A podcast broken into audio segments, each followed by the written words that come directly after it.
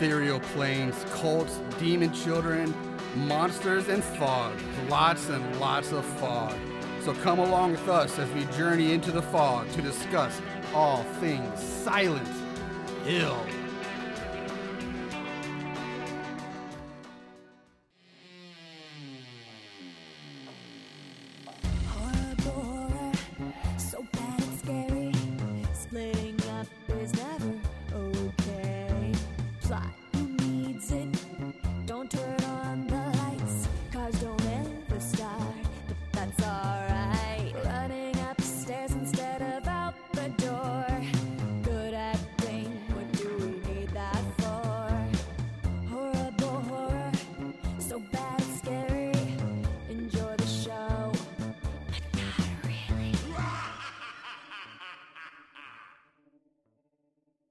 What's up, Moon Goons? Welcome to the Horrible Horror Podcast, the podcast where we watch the worst of the worst in horror movies. Movies so bad they're scary. I'm your host, Lord Marshall Hampton. Uh, with me today is not Aaron. He's still pussing out on hiatus somewhere. Uh, Nachos is not here. Neither is Chris Samples, and that's okay because I don't need any of them. I need an expert in today's subject matter because uh, we are we we're doing Silent Hill. We're doing a. Uh, retrospective of the games, the movies. I needed somebody who knows their shit, who's been in the fog with me, who knows what they're talking about. And so none other than Mister Cincinnati Jeff. That's right, Cincinnati Jeff from Here Comes the Spooky is joining me again today. What's going on, everybody? That's right. The fans out there for the Horrible Horror Podcast asked for less nachos. So we are giving you less nachos. Less nachos. Uh, yes, that was an actual request. um, we love you, buddy. But uh, yes, what? No, that guy's that guy's at home right now with salmonella because he pet a turtle and then he fucking didn't have the foresight as an almost forty year old to wash his hands before he ate food. F that guy. True, I love that guy. True story. True story. Yeah, that's a real thing. That's a real thing, listeners. We love him though. All right, so Nachos, get better soon. Get over your. Just wash your fucking hands, you filthy animal. We love to um, hate you. uh, but I've been wanting a little background about about uh, what we're doing this week. Um, one. We are covering Silent Hill, as we've said a couple times now. Um, we're going to cover the games uh, and the movies, or at least the first three games, the big three. We might briefly gloss over some of the others, but we're going to mostly focus on the first three. Um, this is something I've been wanting to do for a while, because um, I know why back um, on Here Comes Spooky, they did. Uh, they've been doing the Resident Evil series. Uh, I think, how far have you guys gotten? You've gotten through Code Veronica, I know that. Uh, so, yeah, so we've done zero, one, two, three, and Code Veronica. So, okay. uh, Aaron was like, the hey, O G well, one. Yeah, he's like, we're going to do some more. And I was like, talking to Nachos, I was like, I mean, well, I want to do more, but like the hard part about doing more is like the next game is five. Five sucks because I guess you're just not going to cover four. uh, well, no, no. We, I'm sorry. We did do four. We did do four. You did I apologize. Do four. We did do four. We I did do. Four we, did do okay. we did do. We did do the next gen. I do apologize. Okay. That one was a recent one. Yeah. So yeah. now we're we're up to five, and it's just like, how much time can I really spend on Chris punching that rock? Yeah. I mean, goddamn that movie. But anyway, um, and uh, in the past, like we did cast, we did a brief touch of Castlevania, and we wanted to do some. And I love Silent Hill. Uh, Aaron never got into it. Back in the day, like he was a Resident Evil guy through and through. Like he, I don't know if he even ever played the first game. I don't know. Uh, my my buddy in high school, Ty, that was friends with us. He was a guy I could talk Silent Hill with. Um, but so I'm excited to do this. I've been looking for it, and I f- wanted to find. You know, I'm lucky that somebody else who has experience with the games, like uh, Eric or Cincinnati Jeff, uh, is. Nice to have on because Aaron would have been like, I don't know what any of that is. I don't know what to talk about. So, so I had a very similar experience growing up. Like, and even talking to Nachos, he's like, look, I've played the first one, familiar with, you know, the second one a little bit and some of the third. I don't think he's beaten those. But like, I didn't really have a lot of friends who played this franchise. Everybody, and myself included, right? They're from the uh, the Resident Evil camp. Yeah. Well, I, I mean, Resident Evil did come out first, uh, come out uh, a few years beforehand, actually. Mm-hmm. Like, what, ninety-six? I think it was first Resident Evil. Silent Hill came out in ninety-nine, mm-hmm. I think. Um, and Grant, yeah, so it did get the cornerstone on the market because it was like kind of the first massive, massively successful one to hit. But there's some, and I don't get me wrong, I loved Resident Evil, loved them, still love the games. But there's something about Silent Hill to me that was. I think better, dare I say, better than Resident Evil, because they were by far the scarier of the games. Absolutely. They, they were like, between jump scares, just intense moments, and this psychological what the fuck's going on, mess with your head shit. Silent Hill had like just knocked Resident Evil out of the water and all that, because Resident Evil then, barely after the first game, and even halfway through the first game, became more of a just a, almost more just, I, I want to say an, more of like an action adventure game with puzzles and occasionally shooting some weird monsters, zombies. Silent Hill was seen, seen kind of kept that suspenseful horror throughout the entire game and throughout at least the first three games. I will say that. Like after that, then maybe I don't know. But I just, there's something about Silent Hill that always just resonated with me, and I still hold very dear. Um, with that said, um, let's start off. We're going to start with the games first. I think I said this. So we're going to start with Silent Hill one and work our way through. Um, now, this is not going to be like a regular episode. We're not going. I'm not going to break down the game scene by scene and how to play, because I you didn't, I'm not doing that. But I've, I'm going to talk about some of the main locations in the game, some of the memories I have of this game. We'll talk and. Uh, Cincinnati, you've got some more, probably more in-depth notes on it, maybe about its development, uh, the people behind it, at least since the first game. I have some of that in the second, third, but uh, so if you have any, let's talk about that. Let's start with the any background information that you have that we want to kick, kick this off with for the yeah. first one. So um, the Silent oh, Hill. On, before you go. Oh yeah. Oh, there we go. I'm having past Blue Ribbon because later we're gonna I'm gonna mention Blue Velvet. There we go. Mm. All right. Mm-hmm. And Hi, now let's go. Past Blue Ribbon. All right. So. Uh, the Silent Hill franchise is sadly a Konami-owned I P. Yes. That being said, Konami hates you. Konami, Konami does not like you at all as as a as a gamer. Konami likes money uh, from pachinko machines and shit like that. So like they have very upfront been like, nah, we're not gonna really make video games anymore. Like occasionally it lets one squeeze out. So, um, with that being said, know that because I bring that up because Konami is a terrible place to work. And Team Silent, which is what eventually this team was called, yes. in nineteen ninety-six, this this was just a group of like four guys, and I'm a white guy from the Midwest, so if I mispronounce their names, go ahead and correct me, but know that I don't care. uh, so these these these uh, Japanese gentlemen were sort of outcasts in Konami, and they had worked on other franchises that either they didn't fit in with the team or their ideas themselves didn't pan out. So they were just kind of like on their last leg. They like they were going to leave the company. Konami's like, just throw the four of these guys together and work on a budget. They wanted to make a budget Hollywood horror movie type of game. So basically, they wanted to do a Resident Evil ripoff. Right. That okay. was Konami's. That was Konami's uh, direction, and they were like, okay, fine. So, uh, you know, the thing about this was, is that um, because they were like the redheaded stepchild inside of Konami, mm-hmm. they were very much left alone to their own devices. They had a very small budget, and it was just a small group of guys. And so when they started out, it was like a two D game, like, but, you know, on next gen, which was the PlayStation yeah. at the time. Yeah, well, it's just uh, the first one came out on, I think, the first PlayStation. Yeah, was P S one. PlayStation one. P S one mm-hmm. was the first game. And so, like, Konami just never really checked on him. So they were just like, you know what? Fuck the limits of their plan. And they ended up, like, deciding that they're just going to make their own type of game.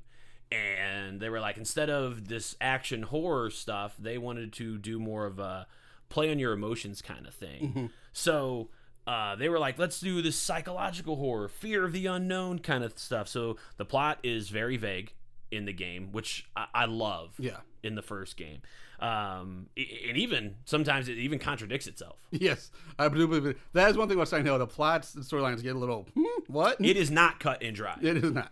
No. Um. So you know, like your the whole the true plot. You're kind of left in the dark until the end. You sort of kind of have to figure it out for yourself. Director. Uh, here we go. Here we go. Kiichiro Toyama. Good enough for me. Yeah. Created uh, most of the scenario by Hi, Hi, Hiroyuki Owaku. uh, wrote the text for most of the riddles, uh, which, again, are very misleading in their puzzles. Uh, they didn't have much experience in horror movies in Japan at the time, w- what these guys did. But they did, like, David Lynch movies. So U F Os, occult stuff, David Lynch. You see a lot of like Twin Peaks stuff in here. Oh, there's the key word for Aaron's probably busting his nut right now. You said the magic word. You see a lot of Twin Peaks-ish uh, style um, psychological just mindfuckery in this game. And uh, you don't hear about it much in the first one, but it is mentioned, I think. Uh, you probably have it in your notes. Two and three always get a nod to it, but Jacob's Ladder. Yeah, Jacob's Ladder, big two and three for sure. Yeah, yeah, and so like that whole, like the whole, like... the level design when you're in the the nightmare world or whatever you want to call it, uh, you know, with the with the grating yeah, the, on the floors. This is called the other world. Yeah, the other. Uh, it's very much taken from a few scenes in Jacob's Ladder. Uh, so uh, they also had never been to America. Again, this is the nineties, right? Mm-hmm. So yeah, the, the internet's it's it's still a baby. You can't just go and look anything up that you want. Yeah. Uh, at any given time. So. You know, they were just exposed to America through cinema, right? So they designed an American town based on what they saw through American cinema, which is why Silent Hill is set up the way that it is and looks the way that it is, because that's what they thought. So they were making a Japanese horror game for what they thought American audiences would like. Um...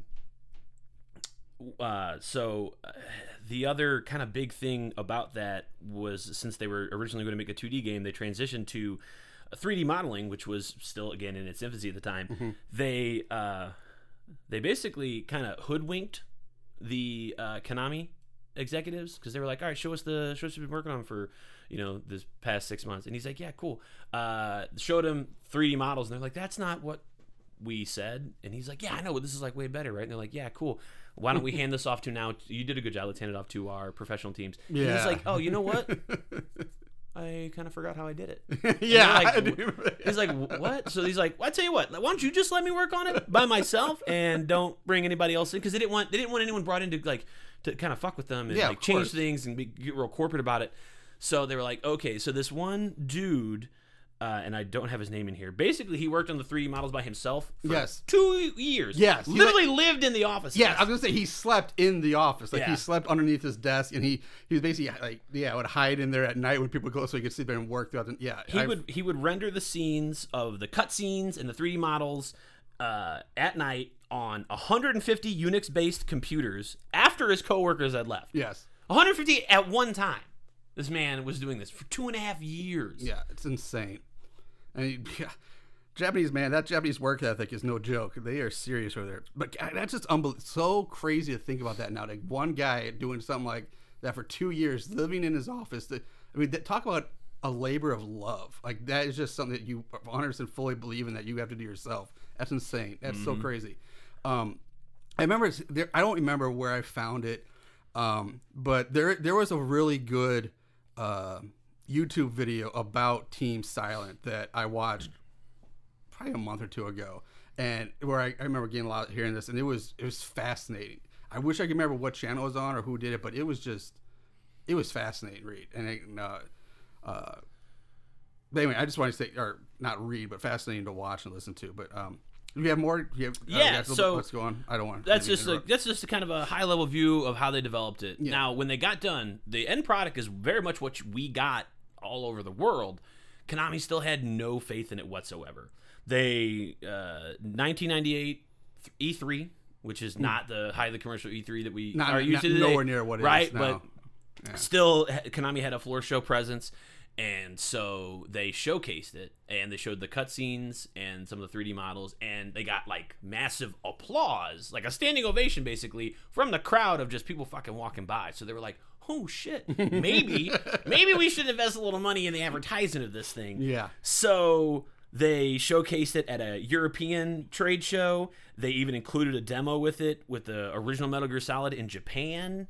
Um, that they paid for a bunch of advertisement in magazines at that point because of that, and then it sort of God, took off. That was those. That was back in the days where you could buy like they did like you could get like you like the old. Uh, Game Informer magazine, I think, Game Pro, Game Pro, I think, and like even boxes, you know, they just give you like, here's the sample, like a sample disc of mm-hmm. like, you know, demo of all these games. Like, you know, nobody does it because so much is digital. But man, I just remember those days where you just buy something. Here's like a, basically a free you know, video game, basically. Sure. Or sample this out or try it. You get, like, shareware versions of stuff yeah. on P C. Uh, in Europe, they had a Sega Saturn magazine for Sega Saturn people, obviously. Mm. And uh, one of the big R P Gs there, they just gave you the first entirety first disc free. Wow. So imagine getting imagine getting F F seven, yeah. getting the whole first disc for free. Yeah, that's insane. Just in the mail. Just yeah, be like, here, here you go. You go. Yeah, they, nobody does that anymore. That's, that's crazy yeah. to think about. Um, so... Yeah, so uh, let's skip ahead a little bit. Just um, so the game, yeah, gets re- finally gets released in nineteen ninety-nine. Uh, at least in the States, it came out in ninety-nine. It may have come out earlier in Japan. I'm not one hundred percent sure on that. Uh, it, like a few months, but they're both ninety-nine. Okay. Um, what was the? Um, do you have anything there on like how it was how it re- was received, like just reception upon release? Slowly, but like it it grew because it's a. It's a it's a PlayStation greatest hits. Yeah, it is now. So yeah. uh, both the first and second one were, uh, but they again they were slow because, uh, and it always gets compared to it, and it, it just can't help it, right? Resident Pe- Evil. People were looking for Resident Evil yeah. at this point in time. We had three Resident Evil games. You know what I'm saying? Like, yeah, this is nineteen ninety-nine. Like the P S two was right around the corner. Mm-hmm. Yeah. So you know to to get something like this, which. You know, it doesn't have the world's best graphics, no. but like is just a beautiful game. It just, it really just took a lot of word of mouth. Like it, there was a ton of magazines that were like, again, slow, not a good Resident, you know, Resident Evil clone, Resident Evil clone. Like that's what people were looking for. When you, yeah. when they looked outside of it though, and they were like, man, look at this crazy psychological horror. Like that's when it started to build and things like yeah, that. Yeah, you cannot look at it as Resident Evil clone. That that does suck because it, they're vastly, they're both considered survival horror games, but they're so vastly different in just overall themes and play style, and just uh, uh, it just you, it's not fair to compare the two but at all. Everybody was doing Resident Evil type. Even yeah. Square had Parasite Eve, which is basically a Resident Evil style R P G. Essentially, it's a psychological. Have you ever played it? No, I missed that one. So it's a it's a horror R P G, like tr- a true I remember, R P G. Um, but it's a it's like a yeah it's a it's a very it's more Silent Hill I'd say than Resident Evil. But that was their R P- horror R P G would be interesting. I've never seen them be like R P Gs, like we're actually character development and plot lines. That would be cool. I like They're to see great. Something like that. Um, now I you're talking a Square like Square Soft like or Square, Square Soft Square Enix I mean or whatever Square Soft yeah back then yeah. Mm-hmm. Um, I do remember uh, on the P S one yeah yeah Both I, of them. I remember there was uh, Clock Tower. I yeah. remember that I played that one. Just a guy going on a giant pair of scissors, just, and that was almost more like point and click, old school kind of uh, horror game. Uh, and then there was uh, I never got into them, but I know they were big in Japan, and I guess they had a little bit of fun. But there, the Fatal Frame series, another survival horror one that came out around that time. Um, then um, was it Parasite? Parasite Eve was another I remember came out that was along the line, same lines. I, I remember seeing uh, trying to play that, but anyway. Um, So that's that's the basically the background of how Silent Hill came to be. Um, now the game itself, I do want to say one like for those of you everybody knows about the fog. The fog is one of the big things about that game. Um, but the fog actually served a, per- a couple purposes besides the fact that it's just add uh, a, kind of a scary, intense, uh, uh, what's lurking in the unknown, what can't what what you can't see theme to the game when you're playing. But it actually is part of is also designed because came about because of the processing power, I believe, of what how limited like they didn't have the memory or the, the computing power back on the old PlayStations to render all the environments so much, or because it was these new three D models. So the fog actually would like, you know conceal all that and just reveal all over the world at a time, which allowed the game to actually process and run better. Because without that, it would just I think it would have been a broken mess. They wouldn't have been able to have the computing power to actually run the game, like you see like Resident Evil and stuff, where they didn't have that issue because it was just like one room at a time, room by room. Or Silent Hill, kind of in a way, was this kind of first. I don't want to say completely open world, but you could run where, where, really ever you wanted in Silent Hill. You just kind of run around on the open streets. Yeah, you could go from one end to the other essentially yeah. as long as your path wasn't blocked by exactly. physical obstacles. Yeah, so unlike in Resident Evil games where you're just like room by room to room to room, and so it was, and you all had the loading screen, the doors opening, that's the loading screen, where Silent Hill didn't have that. So the fog actually was the way one way they helped get around that mm-hmm. was, um, and which was just a very I guess serendipitous. Uh, matching there because it just added all more of that more what the fuck is what am I about to run into that, that eeriness, that creepiness of the game. It was annoying at first, and that's probably you know it had a big push at the first point when it came out, and then people got it and they're like, what is this fog? Like, yeah. I can't see where I'm going. And you can't. And no, yeah, there's times when you can't. Yeah. Silent Hill feels like it suffers from the craziest, world's largest, widest streets. Like, yes, when you, when so you're wide. Harry and you're fucking walking around across, you're like, why does it take me so long to literally cross from one side of the street to the other? The this streets is, are, I feel like they're half a mile wide. Yeah, I'm like, this is huge. This is like eight cars wide. Yeah.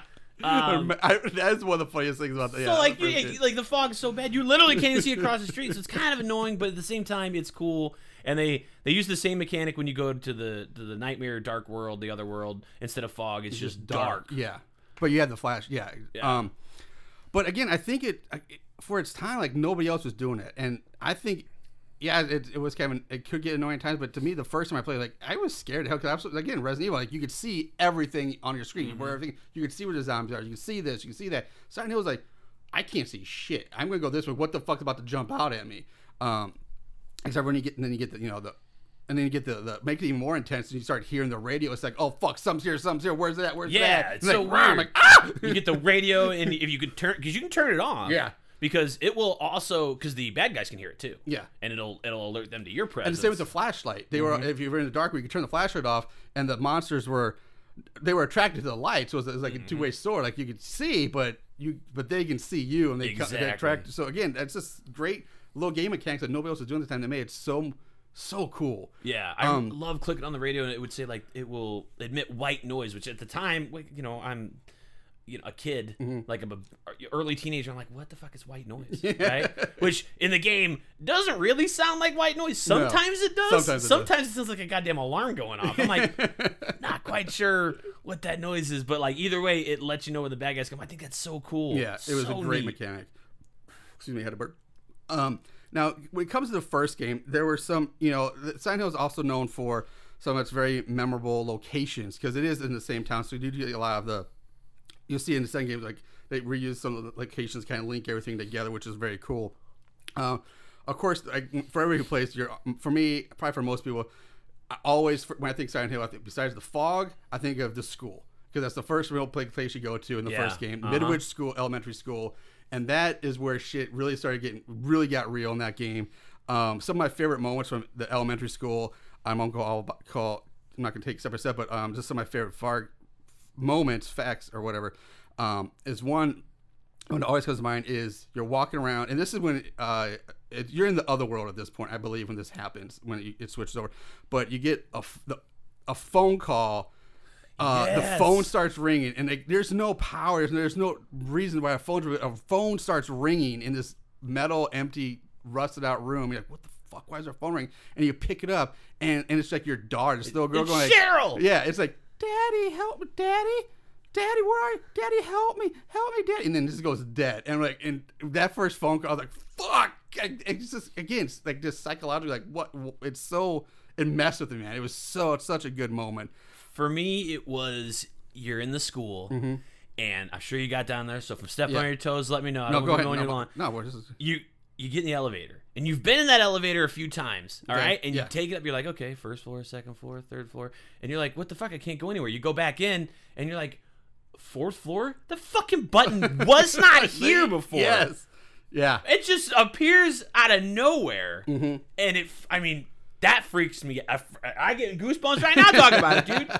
Even recently when I played it, I kind of forgot that that happened, and I was like, where do I go? And I get back to the game, I'm like, fucking button, god damn it. Um some of the other uh there's a good jump scare in there. I, I will again like Resident Evil has a few jump scares in the first game too, but um it's again I think it's in the other world where it's kind of like a two-part scare because when you first happen you're in this uh uh kind of like a locker room and you and, and when you're in the normal world uh, you, op- it's, you open up this locker. You open in this locker, like bang, bang, bang, bang, bang, and you open it up, and you get the old cliche cat jump scare. Yeah, cat jumps out. I know what you're talking about. And then you, you come back later in the other world, and the same locker, you go, ba-bam, ba-bam, ba-bam, and this time you see blood coming out of it. And you open up the locker, and there's no cat this time. There's nothing there. It's just just filled with blood. Yes. It's like what the fuck happened? And then when you walk away from the locker, from that the cat locker. Another locker opens up, this dead body just falls right out in front of me. What, like, what the fuck? Where'd yeah. that come from? There's constantly, you go into rooms and there's nothing in it, and like you go to turn around and leave, and all of a sudden there's like noise yes. behind you, mm-hmm. and like they they make it because they it's it's It's not a stationary camera. Yes. Because it's neat, sort of a floating camera that you can uh, actually you, you control. Actually can, yeah, control the camera. Yeah, you can game. hold one of the shoulder buttons and, and uh, force it behind Harry mm-hmm. at any time. It, it does not have the suffer from the tank controls that Resident Evil did. It was right. much more fluid and the camera's moving. So it was But easier depending to, on where that camera was, and you yeah. go to those empty rooms to look for something, go to leave, there'd be a noise. Mm-hmm. And, and, and depending on where the camera was, that's the speaker that would fucking highlight the noise more than the other one. So like it would it pan left or right kind of thing. Oh, got me every time. Um, and then like, what you, is that? Is something gonna get me? Yeah. And then you had like let's talk about the boss, like the not the bosses, but the the, the, the, the monsters you first encounter in, in the in the school. You have these. Okay, there's like the creepy babies with the knives. You get those these weird. They're like children. They're like children with knives, right? Just like bald, no no hair, just meat sacks running around with knives on it.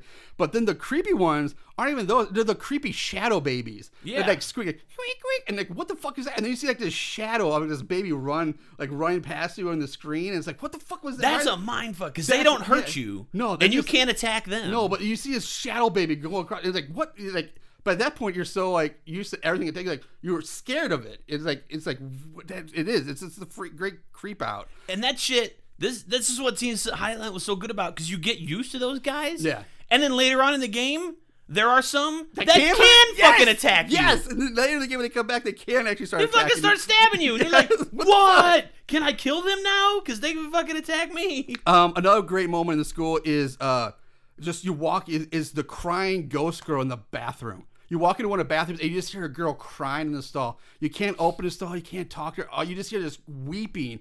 And again, it's so, it's so good. Like it works so well. It's just a freaky, scary moment. Like, why am I hearing crying? What happened in this bathroom? Um, but then, actually, things I'll mention about the school is one. Uh, it has some good puzzles, like the rubber ball and the drain puzzle. Like that's just that's that was just cool. a good puzzle. Um, and then. Um, Uh, I'll say this one for last, but then uh, so at the end, near the end of it, you go down the elevator you're talking about and into the courtyard, and uh, there's a, you just it's, the first time you see a courtyard, there's like this big bloody like sigil, like ritualistic, like like almost like D and D like summoning circle or like it's not like a pentagram, but it's like a weird. They, it's a symbol. Very big occult symbol. Yeah, They've got a. There's very conflicting occult symbols. As far as religions go in this game, because they were just kind of like throwing everything to the wall. There's like yeah. Egyptian Ankhs, yes, and like the references to like Jewish deities. Well, yeah, like like, like number two, I think two or three. One of them has yeah. Like so, obviously you find an Ankh, a Star of David, a cross. Like you find a bunch of like different religious stuff. But um, anyway, so then but when you go down to like the other world and you go down to this courtyard again, um. It's like, I don't know if it's the same courtyard, but it's a different courtyard. But there's this guy like on a post. And like, it's not quite a crucifix. He's just on a post, and he just erupts into fire. I'm like, what the fuck? And then the first boss shows up, which is this giant lizard thing. And it when it's like doesn't like what the fuck is that thing? And he's like, okay, it's not so bad. But then he starts. Then when his head peels open sideways for the first time, it's such a great like holy shit moment that it just it's so good. The creatures like for for again like we've seen the zombies before but a bunch of times by now, but. These creature designs are so unique and so cool. Um, I also want to give, do want to mention for those who do play, but Behavior, the people behind Dead by Daylight did a tremendous job when they imported the Midwich Elementary map into Dead by Daylight. It's so true to the source material, like very much like the uh, uh, Raccoon Police Department. But this one is just so good. Like so many little details from the game that they put in there, like. The crying girl in the bathroom, the body that falls out of the locker, some of the cages, and it, they did such a great job keeping true to the original source material and importing into that game. That I do want to give them credit for that. But um, that's the. I mean, the, the school is just such a iconic first. Oh, it's fantastic location. Because you don't even know that you're in the nightmare world because yeah. you solve all the puzzles. You've been to the entire school, and that's what uh, one thing we didn't get to is is the map. Right? Yes, the maps. You, in Resident Evil, you get maps. It tells you what rooms you've been in and out of. Yeah. Here, your map constantly updates with marks that Harry makes. If he sees something that he might have to go back to later, he'll he'll write it down on the map. Yeah. And you can look at it. If you go to a door that's locked, he'll tell you. Like, it, it marks that it's locked. Right, yeah. Like, it's so fantastic. And so you go through the school. You're like, I've done everything. And then you, like, walk, find this underground tunnel, and you come back out, and you're in the courtyard of the school you just left. You're like, am I on the other fucking side? And then you're like... Then you start walking around, you're like, um, all the floors are made of fencing, and yeah. there's all these bodies, weird bodies everywhere. You're like, I'm in the school, mm-hmm. but I'm not in the same yeah. school. Then you check the map, you're like, I'm in the school. I'm in the school, but all my shit's missing, and I'm all these doors are locked again. Like, yeah. it's just that. That's the pinnacle level of Silent Hill. Yes. Uh, after that, the next big case is the hospital, um, where you're running around trying to dodge nurses and doctors that basically seem to have fetuses growing out of the back of them. Um, the, oh yeah. The, these aren't the fa- the famous nurse, the, the iconic nurses. They come late in the next in the other games too. But, two, but these nurses and doctors, they're just like hunched over, shoulders slumped. They swing knives at you, but they have like this like weird like fleshy like fetus thing coming out of their back.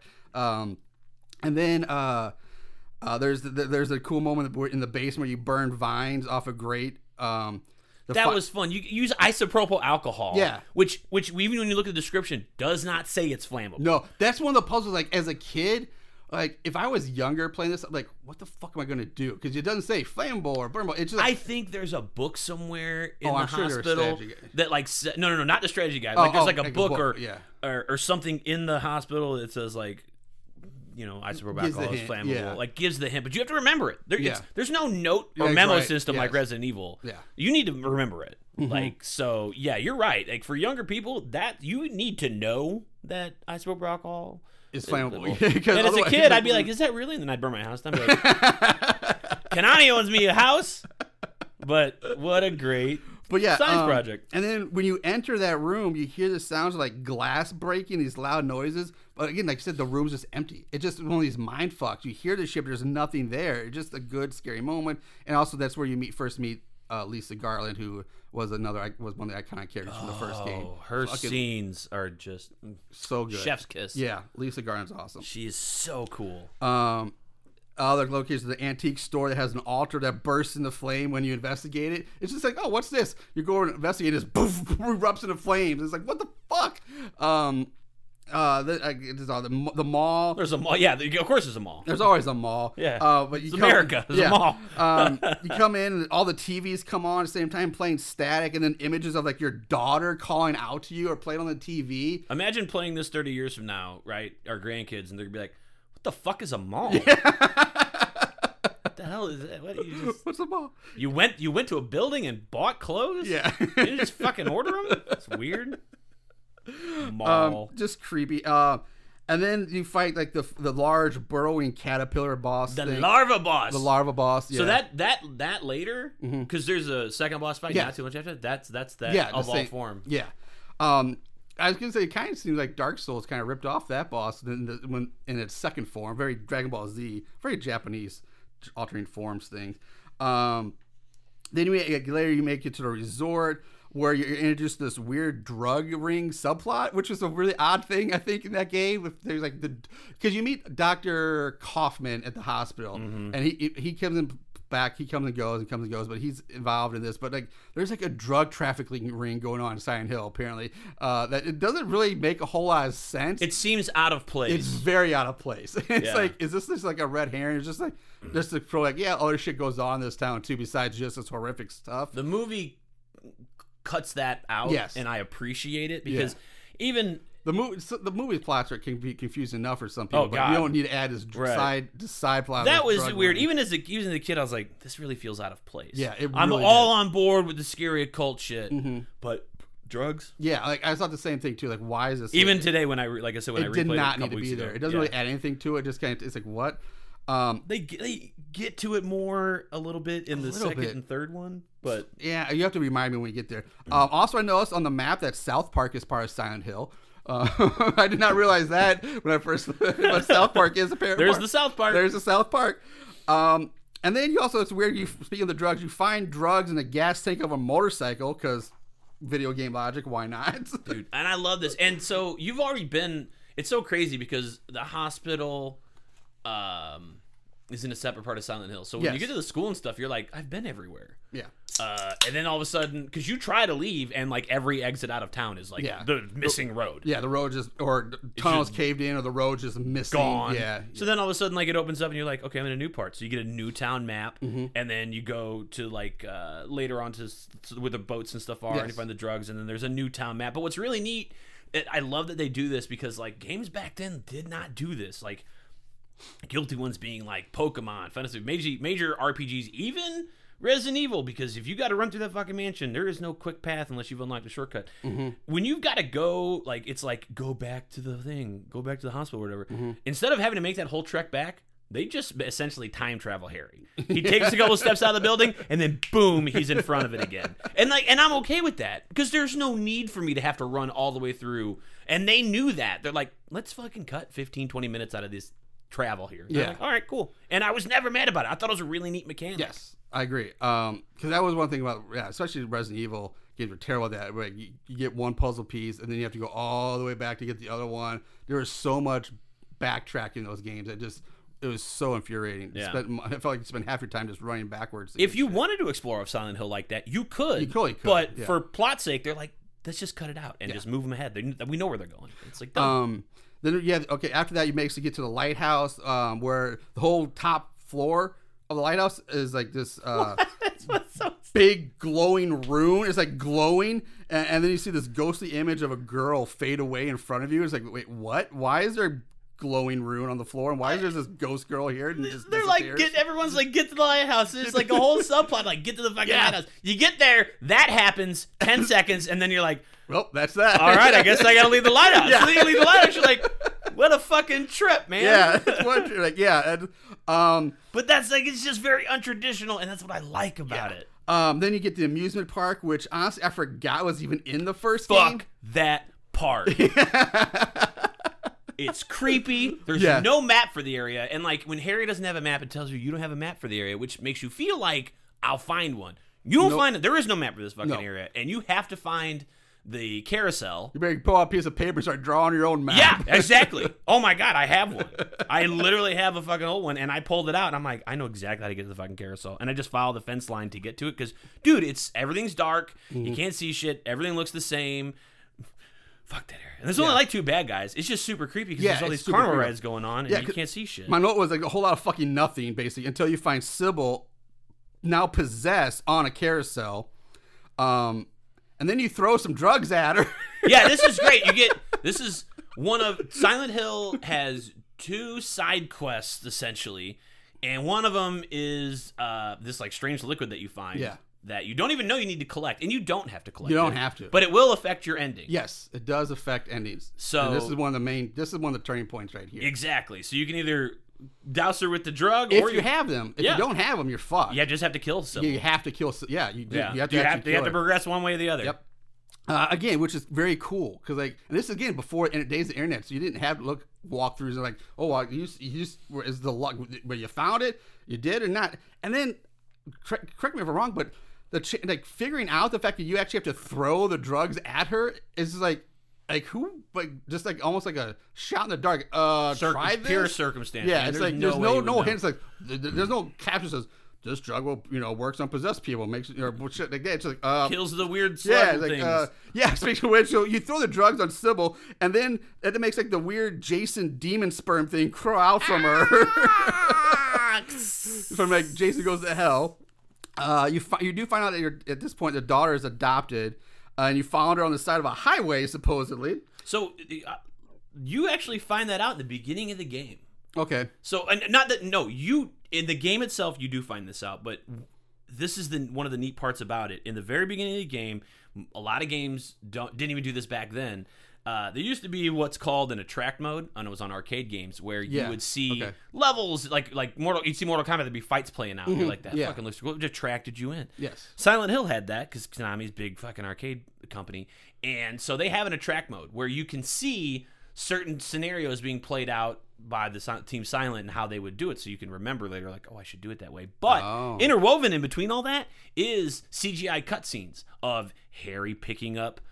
Her, Harry and his wife finding uh, Sybil, or not Sybil, uh, Cheryl on the side of the road and adopting her, and uh, them driving into Silent Hill, and uh, Sybil, the cop, passing them on the yeah, bike. Yeah, okay, yeah. Um, I didn't realize, yeah, I because I commented on, on special on, on number two, I think, or three, for sure. I know I got, but I do count about the days of like I didn't think about it as a track move, but I thought it was like the days of the, the pre-game like cinematic intros, and that's and I was like, I was like, man, I kind of miss those. Games don't do that anymore. Like, you put in the game and you had like that, like you said, that intro. Like, you see Sybil driving the bike, and kind of like this intro stuff, and kind of these cinematic um, inductions to the game that just nobody does it. Now it's just like, start the game, here you go. Yeah. They don't do that. And that's kind of how this was, because if you just started up, you don't get any of that backstory. You don't see those things if you just hit start, new game, yeah. go. You wake up in Silent Hill, and Harry's like, what the fuck's going on? I have to find my daughter. So you're like, okay, my name's Harry, and I got to find some girl. That's my fucking, that's all I've got right now. Yeah. So, okay, so that's great. So normally then, this is where you would find out Dara's adopted, and you find out that way.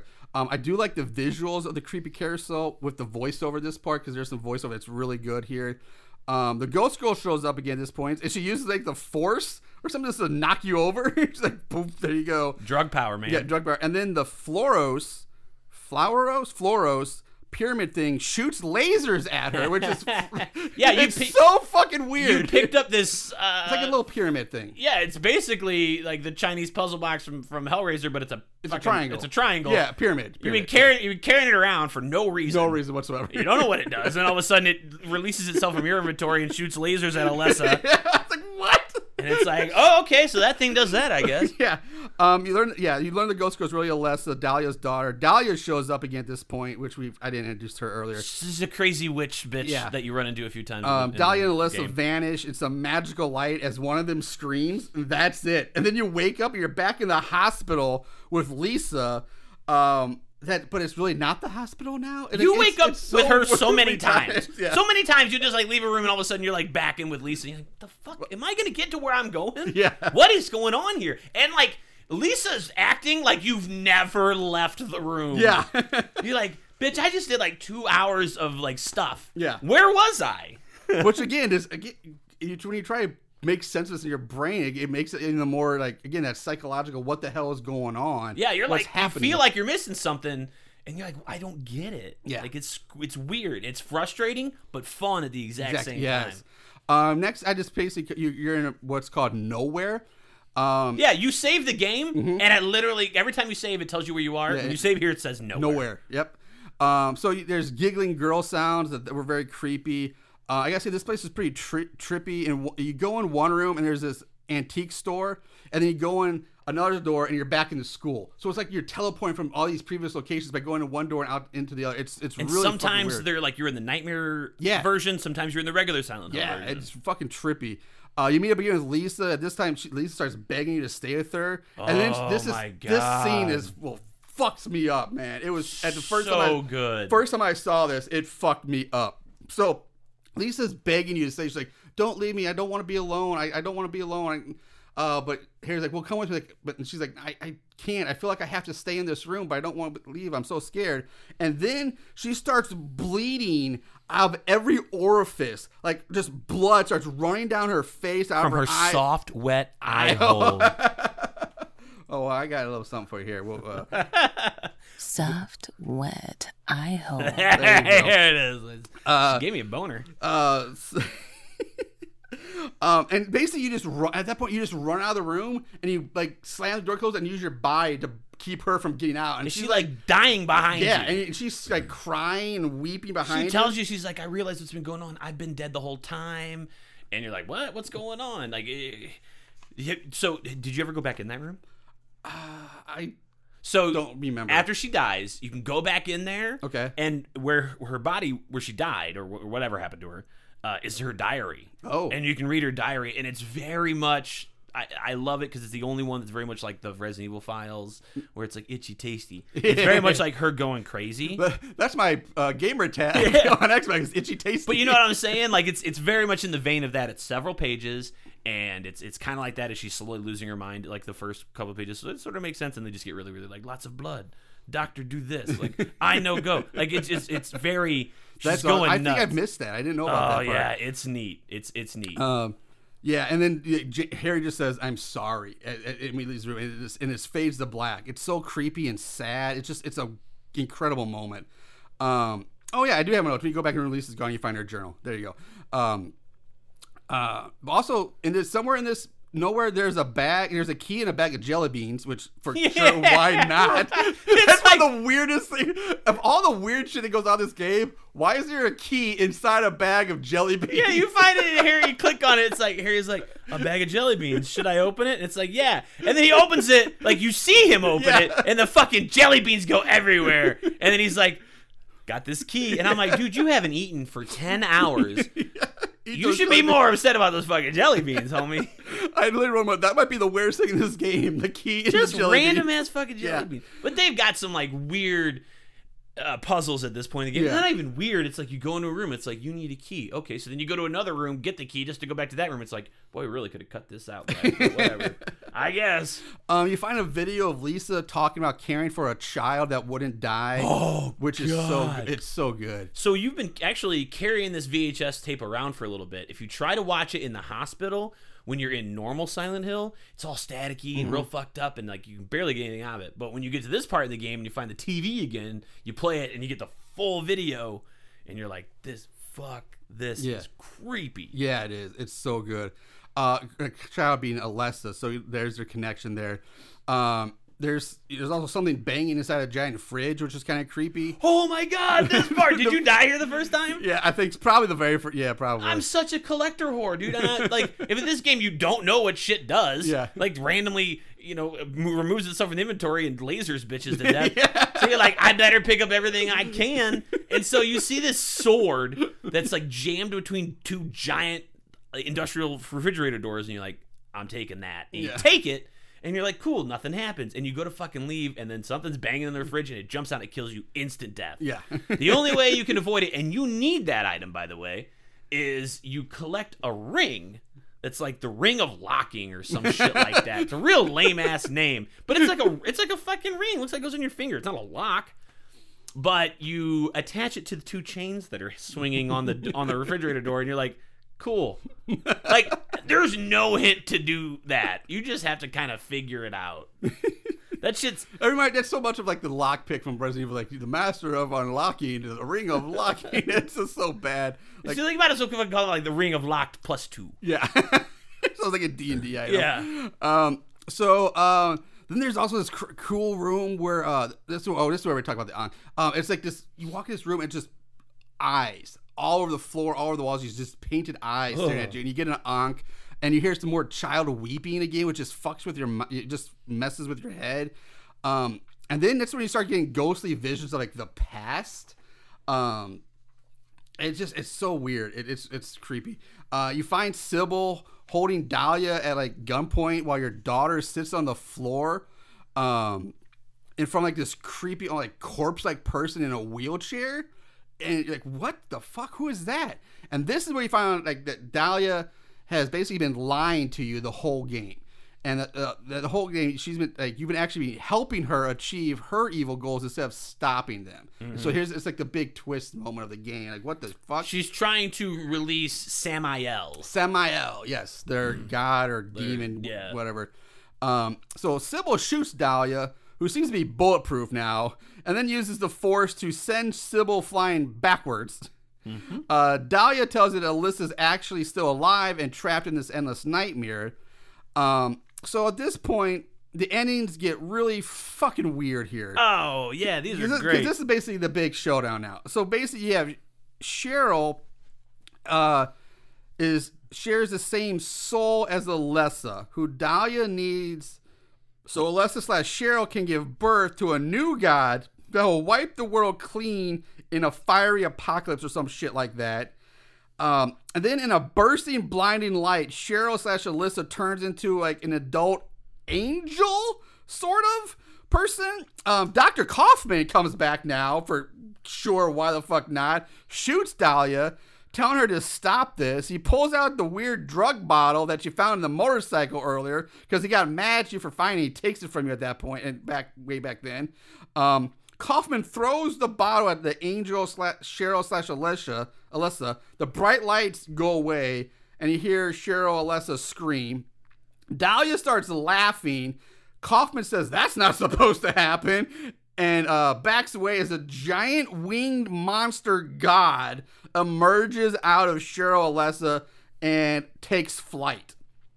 Um, so then they started shooting down fiery lightning bolts, which killed Dahlia instantly, burning her to death. She just goes up in flames. Um, so that's it. That's now this brings you to the big final boss fight of the game, where you have to shoot the flying monster god as it rains down the these, incubus, the firing lightning bolts down on you. Um, so when it finally dies and falls to the ground, it bursts into a bright ball of white light, turns back into Angel Cheryl Alessa as more fire just rains down from the heavens. Angel Alessa hands you a baby, a baby, which you take.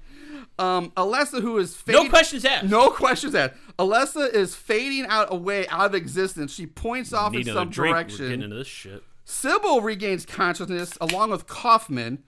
Then Lisa Cro- Lisa Garland shows up. She's decided to leave the hospital room, or she's whatever. She's back now. She crawls up through a metal floor. She crawls up through a metal floor, grabs Kaufman, pulls him back away from the glowing light. He screams as Lisa pulls him down out of sight. Like, you ain't going nowhere, bitch. You're coming with me. Harry, a k a you, with the baby and Sybil, if she's still alive at this point, if you didn't have to kill her because you didn't have the drugs to throw on her, because, of course, why would you not, not, no, no, do that? Um, run for a ball of light. The ground shakes as fire continues to rain down. Then all of a sudden, you and Sybil just stop, curl up in, like, the feet into a ball as the screen fades to white.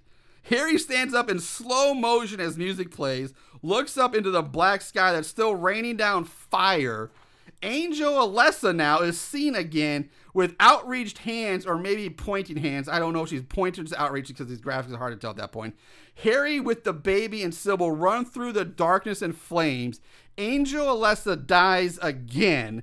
Then we see Harry and Sybil running back through the fog and snow, or or ash, whatever it is. White light fills the screen. Roll the credits. That's how the game... That's the fucking what? It's such a weird, weird final closing, ending boss closing to a game. Like, it's the way so you read odd. it, the way you the way you went over it made me feel like I was watching a horror, horror movie. Yeah.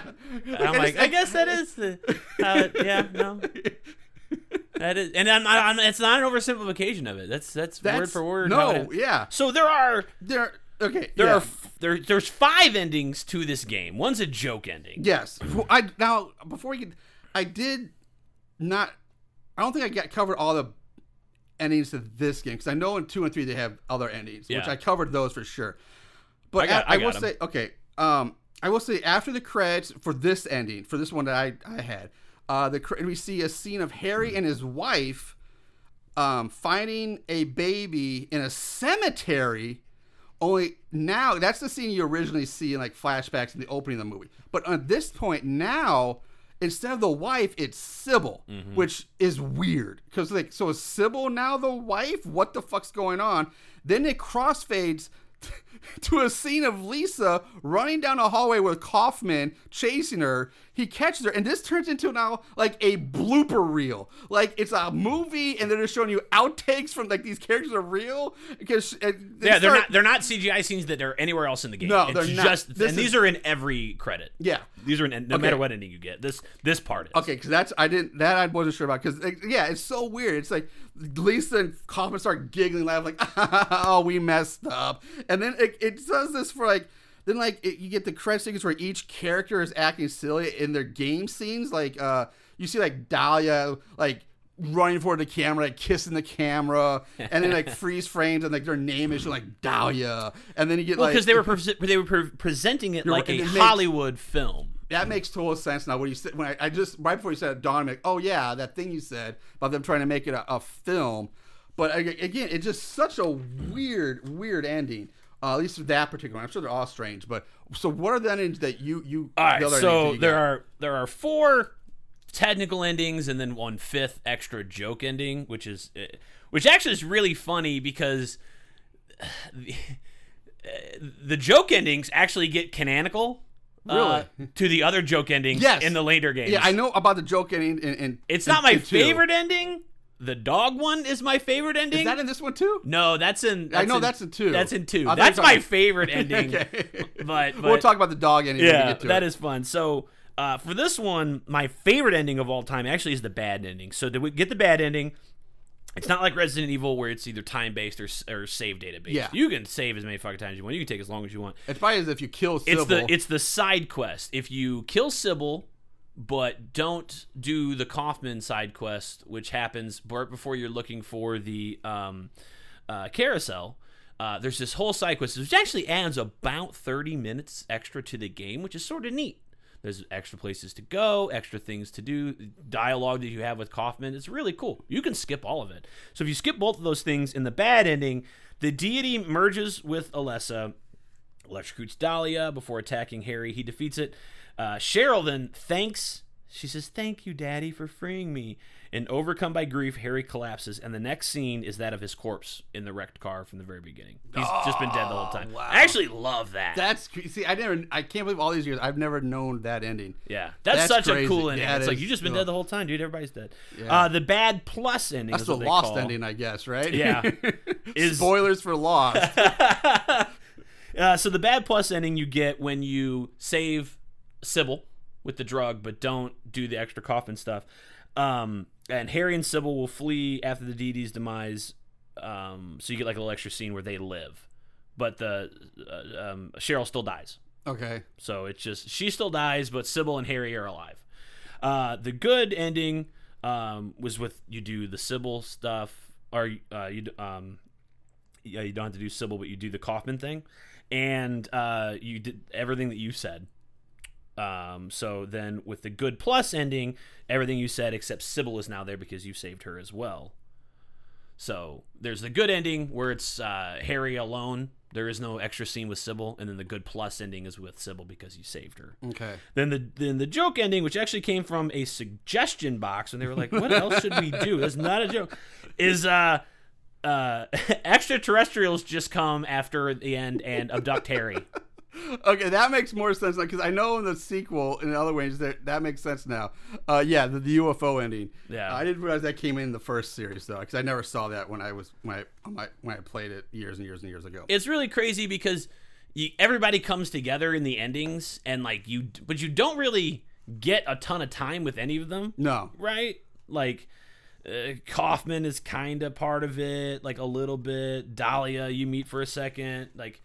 And it's kind of neat because um, they those names like seem like familiar, but they actually pick names out of either real world characters or um, you know actors and things like that. So yeah, um, I did hear some of that. I, I, I read some of that, but I was like, mm, I wasn't sure if that was one hundred percent true or not because some you know I was reading on like Wikipedia and stuff, so, so I didn't. I, it wasn't Doctor True Michael Kaufman is a combination of the Troma Studios producers, oh, Michael Herz and Lloyd Kaufman. Makes sense. Uh, you've got um, um, uh, Dario Argento's. Uh, I think it's his mother. Uh, her name is uh, uh, Daria, but it was going to be... That was the original name for Dahlia. Mm-hmm. Uh, what else was there? Uh, I forget. Had something to do with Judy Garland. I can't think of it right now. But uh, oh, was, Lisa Garland. Yeah, there you go. Thank you. Thank you. That's Lisa's last name. Yeah. Uh, so they, they, and they, that's a that's a theme that they do throughout. Because I know in like one of the early puzzles, very, very early puzzles, I don't even know if it's in the score or if it's in one of the houses, but like the keys or something, there's a, or thing, there's a there's a woodsman, a scarecrow, and a lion symbol or key yeah. that you have to get. I'm like, oh, that's very that's where it's. And later there's a, a Alice in Wonderland one too. Mm-hmm. I think one, later in the game where it's like the Mad Hatter, the Red Queen, and uh, yeah, they do. Else. Yeah, Lewis Carroll's uh, uh, Alice in Wonderland. Uh, they did stuff from uh, Arthur Conan Doyle, The Lost World. Like they, they pull references from all kinds of. Neat well, they generally pulled. I know they pulled. They had to pull references from Stephen King too, because obviously, oh, the, I mean, The Mist is right. I mean, that story, The Mist, is and your your Harry Mason is. is a author. Like he is a Stephen King character essentially. Ah. Basically you're Stephen King, you're just not named Stephen King. All right, so that's Silent Hill one. And it was such it was when that game came out it was so different and so good. Um so let's move on to Silent Hill two. Um this one was released in two thousand one on the P S two. Uh, so obviously we're jumping right into the P S two now. So we're, we're going to get a graphical improvement because I will say some of the graphics of like not the cuts. The cutscenes were still g- great for the time. Looked wonderful. Um, but again, play for two at P S one, you look back like, oh my God. Because like some of the three D renders, when you see Sybil and Harry, especially Sybil, like her face in some of the, because it's like that very uh, almost Nintendo sixty-four, uh, like GoldenEye thing where the face is like just like a polygon, like this angular, weird, very angular, and her face is like just plastered on the front. It looks so weird. You know what's funny about the P S one faces is uh, I I read this in PlayStation Magazine. Is that the, the guy who did all the three D rendering, the guy that lived in the studio for two years? Yeah. Um, was it Sato? Was that? No, that's another guy. Anyway, um, again, if it's through the internet, so not a, not not a great you know selection for three D modeling renders. So kind of had to do it from from from flat pictures. He didn't have uh, a good head reference for white people, essentially. I'm I'm not joking. Makes I mean it makes so sense. So that's why they look kind of weird when you get up close to them. And he they gave an interview and he's like, I didn't have a good reference for Americans is what he yeah. called them. I'm just fucking they're white, so they're white, white people. Yeah.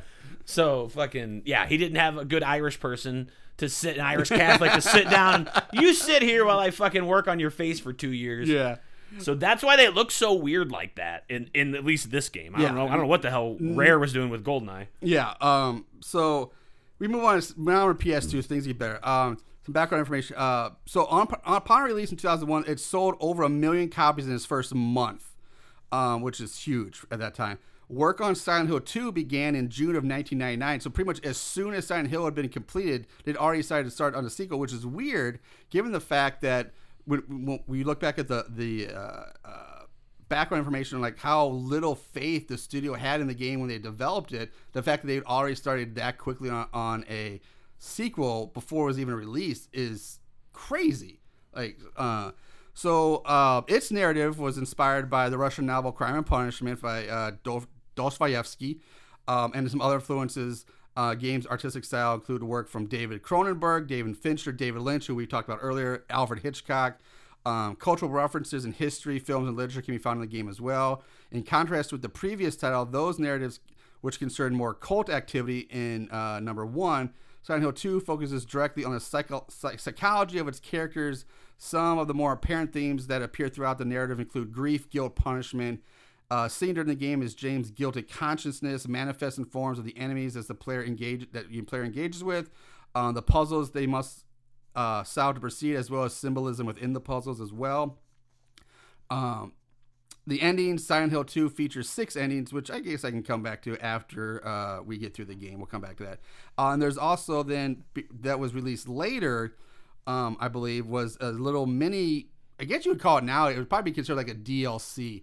Nowadays, but there is a um, game called Born from a Wish, uh, which was a side story scenario um, in the special editions and re-release of the game, in which the player takes in control of Maria uh, shortly before she and James meet in Silent Hill. After waking up in a town with a gun and contemplating suicide, she decides to try to find someone.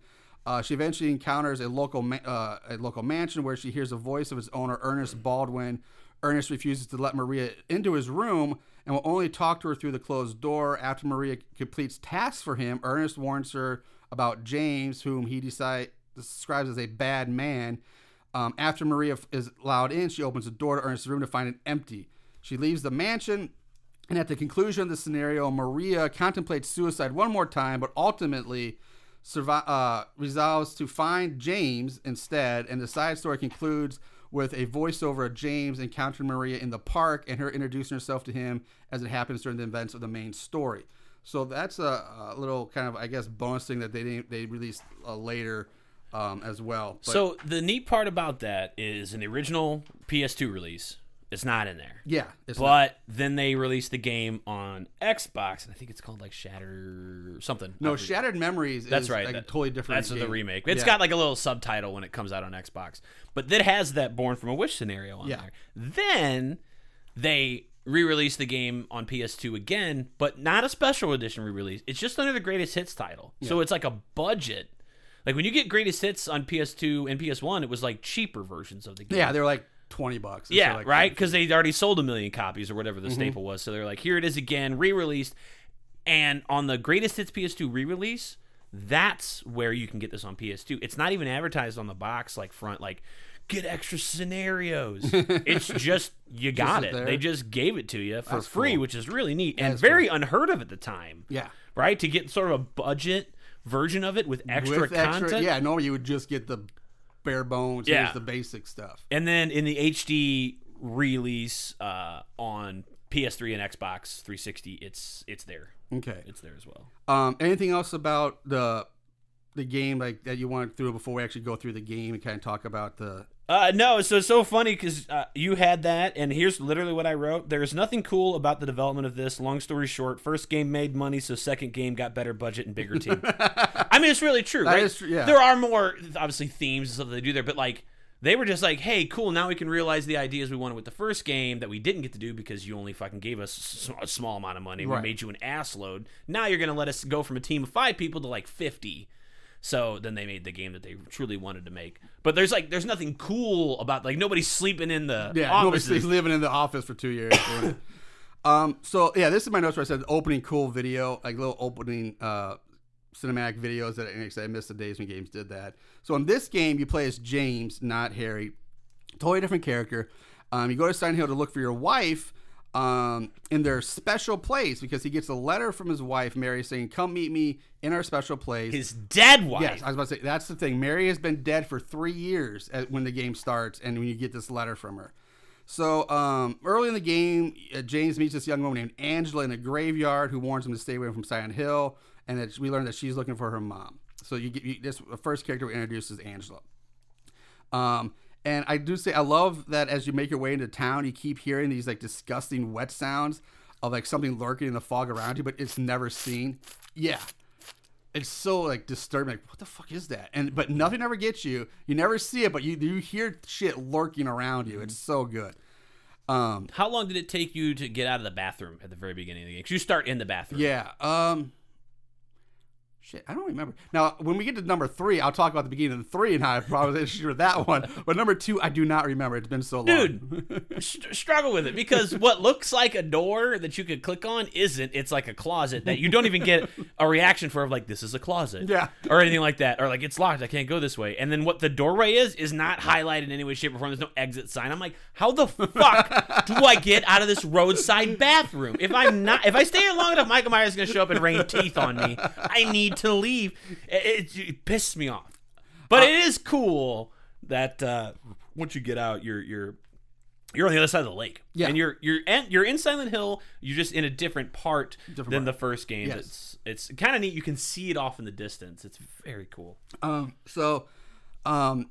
So at this point, you're walking through town, and this is where you meet the new um, armless men enemies. Uh, the armless, armless guys oh uh, that weren't in the first game. And the first time I saw this guy, it was so creepy to me. These guys are so creepy, the way they twitched and squirmed. And it was even creepier when they're on the ground and they're like slithering, like moving like worms. On, like that shit freaked me the fuck out when I first played. Like that is fucking disturbing. This this game took the psychological horror, just turned it up. Fucking yeah. This thing goes to eleven. Yes. Like just they fucking cranked yeah. it. Number man. two, the psychological shit is through the roof in this game. So way before its time, I think. So early.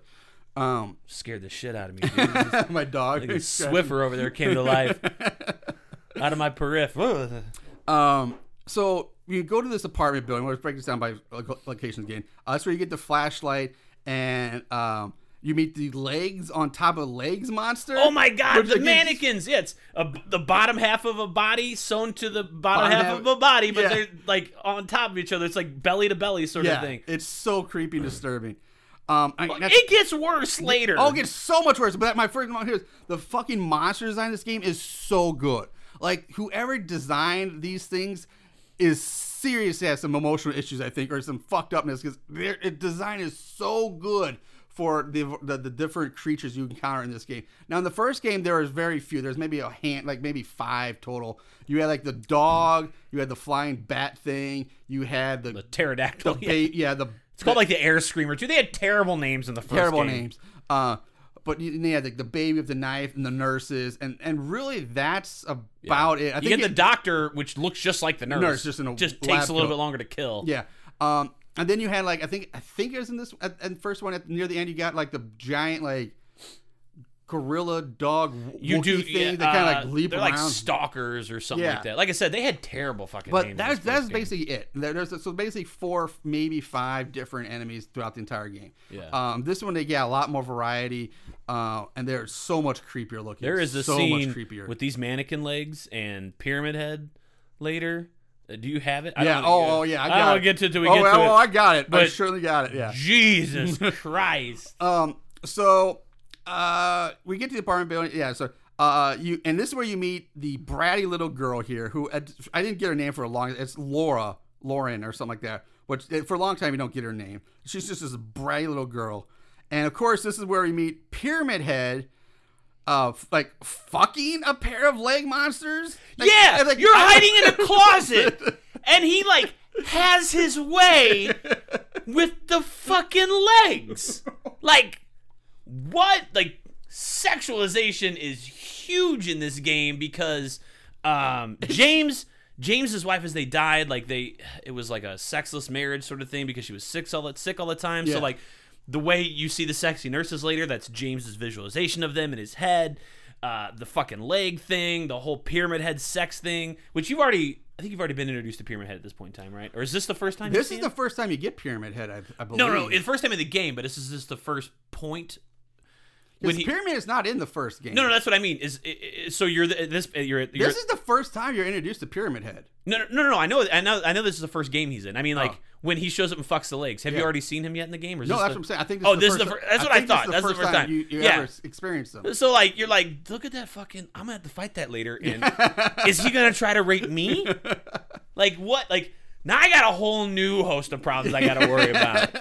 I just want to fucking survive this fucking tetanus-ridden world. And I don't want to get fucking raped by Giant Sword Man. Um, so, yeah. Um, and then you meet, after that, you meet Fat Eddie for the first time vomiting into a toilet, swearing he didn't kill a guy in this apartment that you you, you found. You find a dead guy in. So, they when the development, because there's just like a, not a lot there, he was actually named after Eddie Murphy, and he was originally yeah. supposed to be the funny man. I heard that. Again, I read that on Wikipedia. I'm like, Eddie Murphy? I'm like, is this real? Like, I'm not going to write that down because I can't imagine. Because there is nothing I about Eddie in this game that even closely re- resembled Eddie Murphy. Like, I think there There's a that. couple of really good, like, Konami-produced, you know, documentary sort of, you know, how this was made, sort of, you know, kind of stuff behind the scenes, I guess, whatever, okay. uh, that, that's, that that information comes from. So All it right. is it is true. It is true. But because they were like, here's the original version. And he wasn't a black guy, but like he was supposed to be very funny, sort of a comedic relief, the comedic relief. to uh, alleviate some of the tension because this... Well, they dropped that because he is right? not funny. No, and this no, game is there tense. There is no comedic relief in this game whatsoever. No, God, no. This game is fucking nail-bitingly tense. Yeah, it is. Uh, you, you have your second meeting with Angela where you learn that she's not quite right in the head and she's carrying around a bloody knife. She ends up giving it to you. Um, so it's, it's kind of weird. Like, she does. Like, here, take this bloody knife I have. Just, it's just real casual about yeah. it. Too. Here you go. Um, you go outside the apartment. You have your second encounter with the bratty girl. And this is where you first meet the sultry Maria for the first time. Who fuck at, when, at this time it was like, yeah, you want to bang Maria. Like you, you every you want every nobody will. If anybody tells you they didn't want to bang Maria, they're lying. Because Maria's like, fuck it for for like two thousand one game. Grab like, yeah, she's a smoke show. That's what I was trying to Google before we got to. And she's like, man, like, I want to fucking get a picture of Maria. Yeah, she was hot, and the way she talked. Uh, but she looks like Mary's twin. That's the whole thing. She looks identical to your dead wife. Uh, at this point, Maria joins you for a while. She follows you around as you walk around um, until you reach a bowling alley. Uh, and apparently she fucking hates bowling because she refuses to go inside with you. She's like, I'm gonna, excuse me, I'm gonna wait out here. And I'm like, damn, she really must hate bowling. She would rather just hang outside in the monster-filled fog than go inside a bowling alley with you. Um, so in the bowling alley, you meet Fat Eddie and the bratty girl eating pizza. And I'm like, where'd they get that pizza from? Like, if all the things, I'm like, where'd the pizza come from? That's fresh food. Check it for keys. Exactly. One thing we learned in Silent Hill, always check your food for hidden keys. Yeah, no shit. Oh, my God. It's bitten this fucking awesome pepperoni. Fucking giant key in it. Uh, Laura runs off. You go after her back outside. Maria joins back with you, and you, this leads you to the hospital. Um, now, correct me if I'm wrong here, because this is not the same hospital from the first game, which I think is weird and kind of a dumb mistake. Because uh, the the name on the map, if I remember, the first hospital was like something really weird, something with an A, and it's really long, like Ant. I'm not even going to try to pronounce it. It's a weird name which starts with an A. Um, and then here, it's Brookhaven or something like that, the hospital. So mm-hmm. it's two different hospitals, which I don't know why they would, like, change that. Like, that's a, a, a, a an oversight or something. I don't think it's the hospital from the first one, because you're in a different part of Silent Hill. So, okay, and, and that could be, but... I, like, this, I mean, I live in a town that has two hospitals. We do, yes, but I... That was my next point. It was like, if it's a different hospital, like, it's just weird that a, this is a small town that would have two hospitals. Like, like a tiny little town. The Very... fact that you, the fact that you even have one hospital is probably pretty uh, stretch of a word. Like, very true. So I just like, it was weird that there'd be two different hospitals here. Um, but anyway, this is where we get introduced to the classic and the famous. That's what you're worried about? There's fucking leg monsters just made of legs. Yeah. But you're like... Fucking, there's just too many hospitals. Yeah, that, something's off here. In this mm. town. Yep, something about that is too fishy. Uh, but here's where we meet the classic, and everybody knows, the famous, creepy, fucked-up nurses. Um, they're different. Like I said, they're not the ones from the first game. These are the, the ones that are the hot. The, the hot, the kind of sexy God, hot. You nerd. see them at, like, Comic-Cons and stuff. You're so like, hot. I have the weirdest boner right I now. I know. It's like, what's wrong with me? Because you're moving weird, but you're, like, gyrating at the same time, and there's all you're your fun like parts the, are hanging out. Wearing, yeah, like a short mini skirt, and your tits are hanging out. Like, yeah. Um, fun fact, when we were at uh, the uh, second contamination. Contamination! Yep. Uh, Uh, the one where I, I was days after having like my brain surgery, uh, I, I was actually asked to be one of the judges of the uh, costume contest.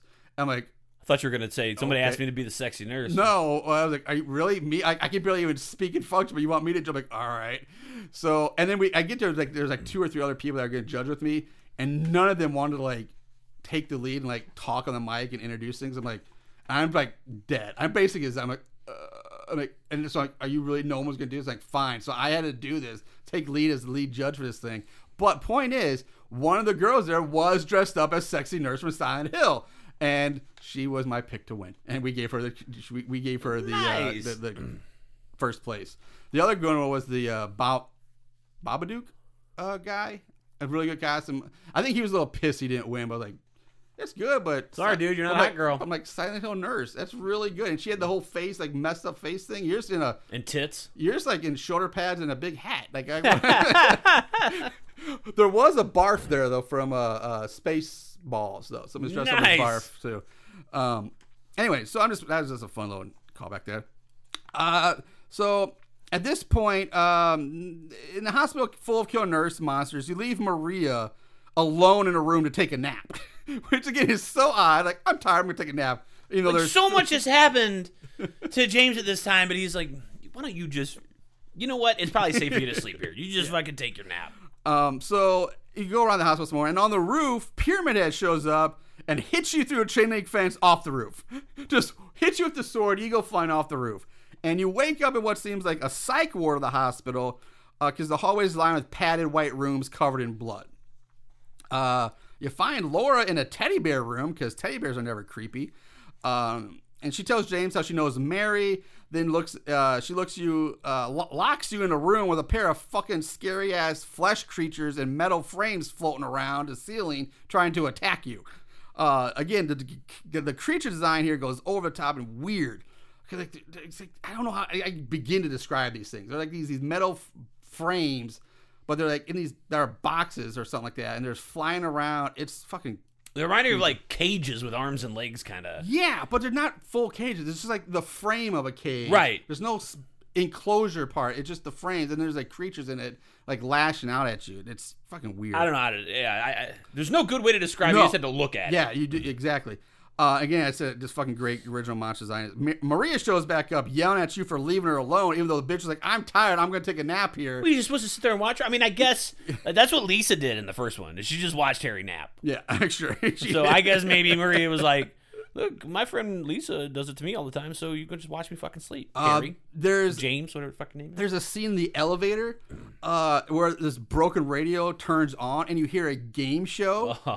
It's so weird. That says James is the contestant, and it asks you three trivia questions, uh, which you have to answer, and then sends you to a storeroom to collect your prize. Uh, and that your answer, if you better be sure your answers are right, because there's a, if you're not, there's a big punishment for you. And I'm like, that's proper fucking creepy. When you hear like your own name on a game show, and it's like telling you trivia questions about the world you live in, or this world you're now. Do you know what happens when you get them wrong? I've never got seen what happened when you get them wrong.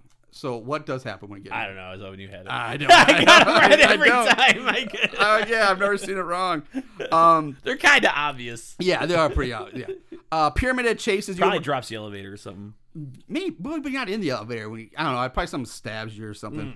Mm. Um, Pyramid Head shows up, chases you and Maria down a narrow, winding hallway that leads to another elevator. James makes it to the elevator, but Maria gets killed by Pyramid Head as it as the doors close, and it's a really good intense moment because you're chase you see him chasing you down this narrow winding hallway, and he's like right behind, like fuck, fuck, fuck, fuck, fuck, and you get to the elevator, doors close, she's reaching her arms, like help me, and he she stabs her, and the doors close on her, and she dies. It's James does not help her. He does not, but, not even a little bit. No, but it's proper. It's a great intense moment. See, everyone, you don't take naps in Silent Hill.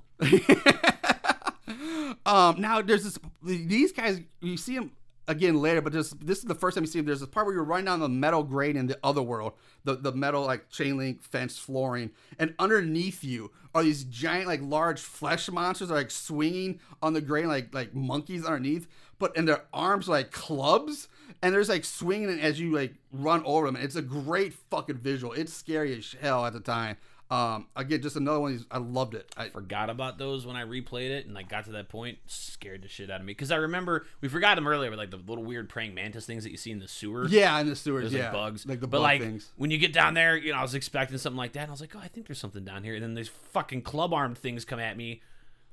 And they're underneath, they're swinging under you. Like freak the, the gonna fuck out. Yeah. I was like, oh, God, forgot about this. Uh... So then you have this endless hallway that leads you to one some building. Like, this hallway you just run down and run and run and run. It's like a mind trip. It's like, how long like I run down this hallway? But eventually you do get to a door. It takes that you is to that is some Konami shit right there. Do the same thing in Metal Gear Solid three. You're running down a river. You're like, this is fucking good. I got like literally like twenty-five minutes. Um, then you blindly jump down a dark hole. Like you, there's a giant hole in front of you. You can't see down. He's like, hmm, what should I do? Well, I guess I'll jump down the hole. Well, James is like, I'm not going back down fifteen mile hallway here. Yeah. So I, either I die or I don't. Either way, I'm going down this I'm going down hole. the hole. And then you find a hidden door behind a brick wall that leads to the sewer-like area. Um, and then you have to take another leap of faith by jumping down another seemingly bottomless hole. You do this like three times in this game. Just blindly jump down holes. By the third time, James is going, wee! Wee! Um, at, we're at the bottom of this hole. You find Eddie with a gun talking about killing a guy for making fun of him, and with his making fun of him with his eyes. Uh, and he says, "Oh nope, it was I'm just joking, man," and he leaves. What? You jump down a black bottomless hole and find a, this guy with a gun who says, "I killed this guy for looking at me wrong." Kidding. I'm out. What? Dude, David Lynch wrote these guys a letter. Was like, dude, this shit doesn't even make sense to me.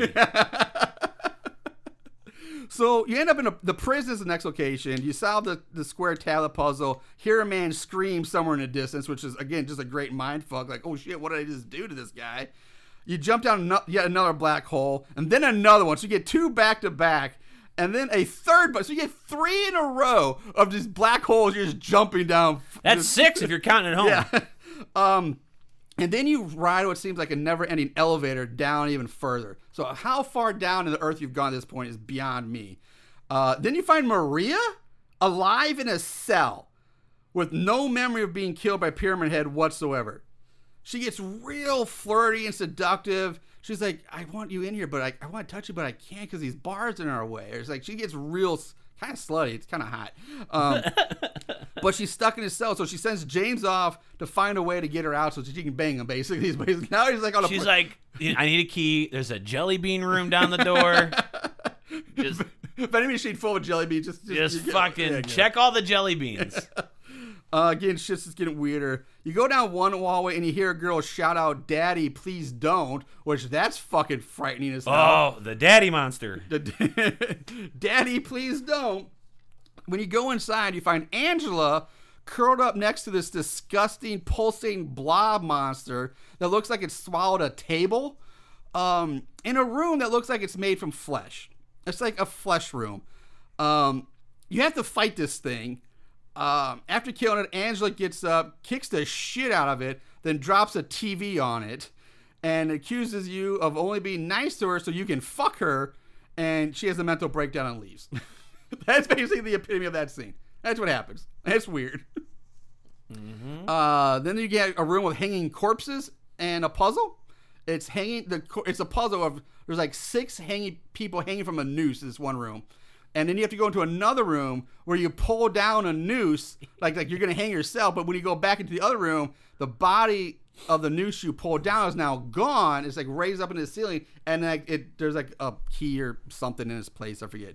Uh, but again, just a, kind of a cool puzzle. Like, that was one that really stuck out. I like that. When one. You walk into that room and they're all just fucking hanging there, yeah. And if you stand still, they ever so slightly just move a little bit. And it's just like that's so good. It's so good. Uh, later, you find Maria dead on a bed again.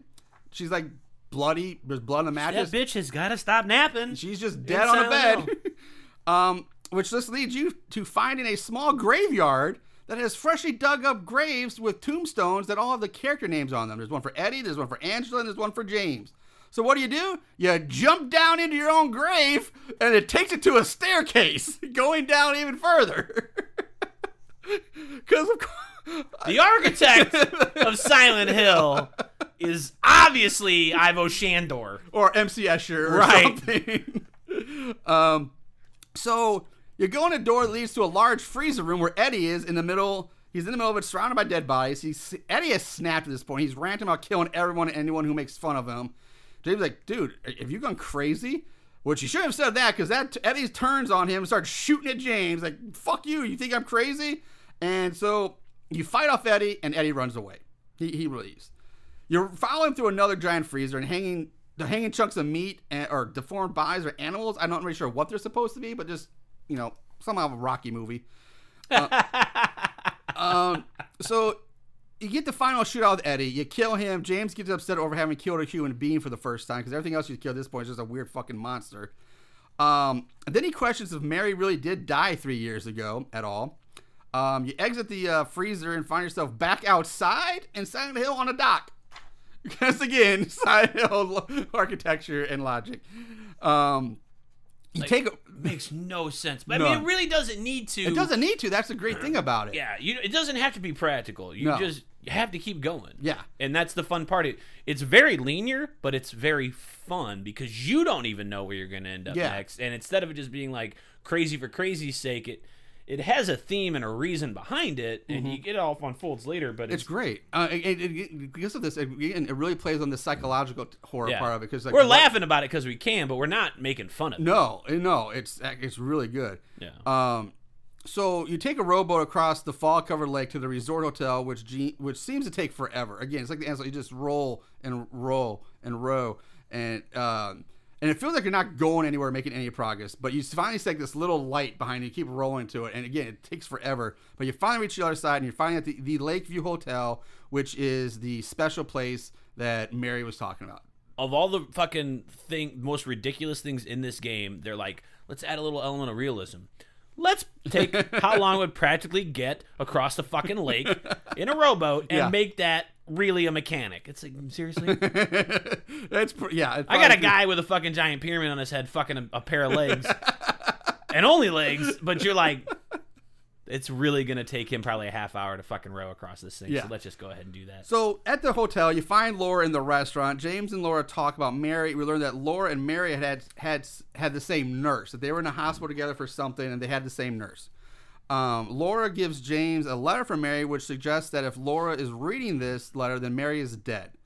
The letter also tells us that Laura hated James because she thought that James wasn't nice to Mary, but Mary is like, hey, give him a chance. Underneath it all, he's really sweet. Mary tells Laura that she loves her like her own daughter and that she was hoping to adopt Laura someday so that it would get more connection, the more story there. Laura mentions that second letter, but realizes that she dropped it somewhere, so she has to run off to look for it. And again, it makes me like, how the fuck does this little kid get around this town with all these monsters? And how does she roll her ass across the lake? Like, I love how these kickers just show yeah. up in all it's these just places. One boat. Yeah. And James has it. Yeah. Uh, the elevator won't work unless you place all your stuff, everything you own in a, in the in your inventory in a box, um, making you forward. On the left. A, uh, everything you own is in a box. So it makes you go forward with nothing, and that. Terrible. That was so scary in this game because like all these monsters, like I have nothing. Like you, you, you, can't, you don't have a knife. You don't have a two by four. Nothing in your inventory. Because you, you, I mean, you're picking up everything. And hell, in the first game, you used to having shit that you never even used. Yeah, that's true. Um, and I want to say, didn't they do this in Silent Hill and Cole Veronica at one point? Wasn't there something like the uh, uh, metal detector where you had to drop all your guns in the box and mm-hmm. it would go forward? Uh, but still, like. This, I mean, in this situation, like, man, I was like, I was like, I don't want to do it. I don't want to do it. I don't no, want. I don't want to go forward without my. You stuff. know, you're, I mean, you're you're a predator at the end of the game, and you know that something you gotta have to fucking take something down. Something's going at the end, at, yeah. right, right after this, and it's making you happening. Get rid of all your stuff. Yeah. Like, I don't like this one bit. Um, so anyway, the videotape you watch uh, in the room where James and Mary stayed, um, you get the, the room that they stayed in on like a, a trip or something. Uh, it reveals the big twist of this of this game. And that James, the character you're playing this whole time, is the whole time you're like, oh, my, I gotta find my wife. I love my wife. You find, you find out that James actually killed his wife by smothering her with a pillow while she slept. Uh, and at this point, this was such a huge mindfuck twist for its time. It blew my mind. Like, it's such a crazy mindfucking twist uh, at this time in, in two thousand one. Um, it, it just. It was insane. Like, and then you hear Mary's voice calling to you through the static on the T V. Uh, but my God, what'd you, how did you react to that for, when you first played this game and you're like, holy shit, wait, I killed my wife? I did it? Like, talk about psychological horror again, but like, what were your reactions to that? So, when we get to this point, right, it's all you're looking for is your wife. Like yeah. I said, just looking for, looking for, looking for. I just thought that it was, it, no joke, thought that it was another...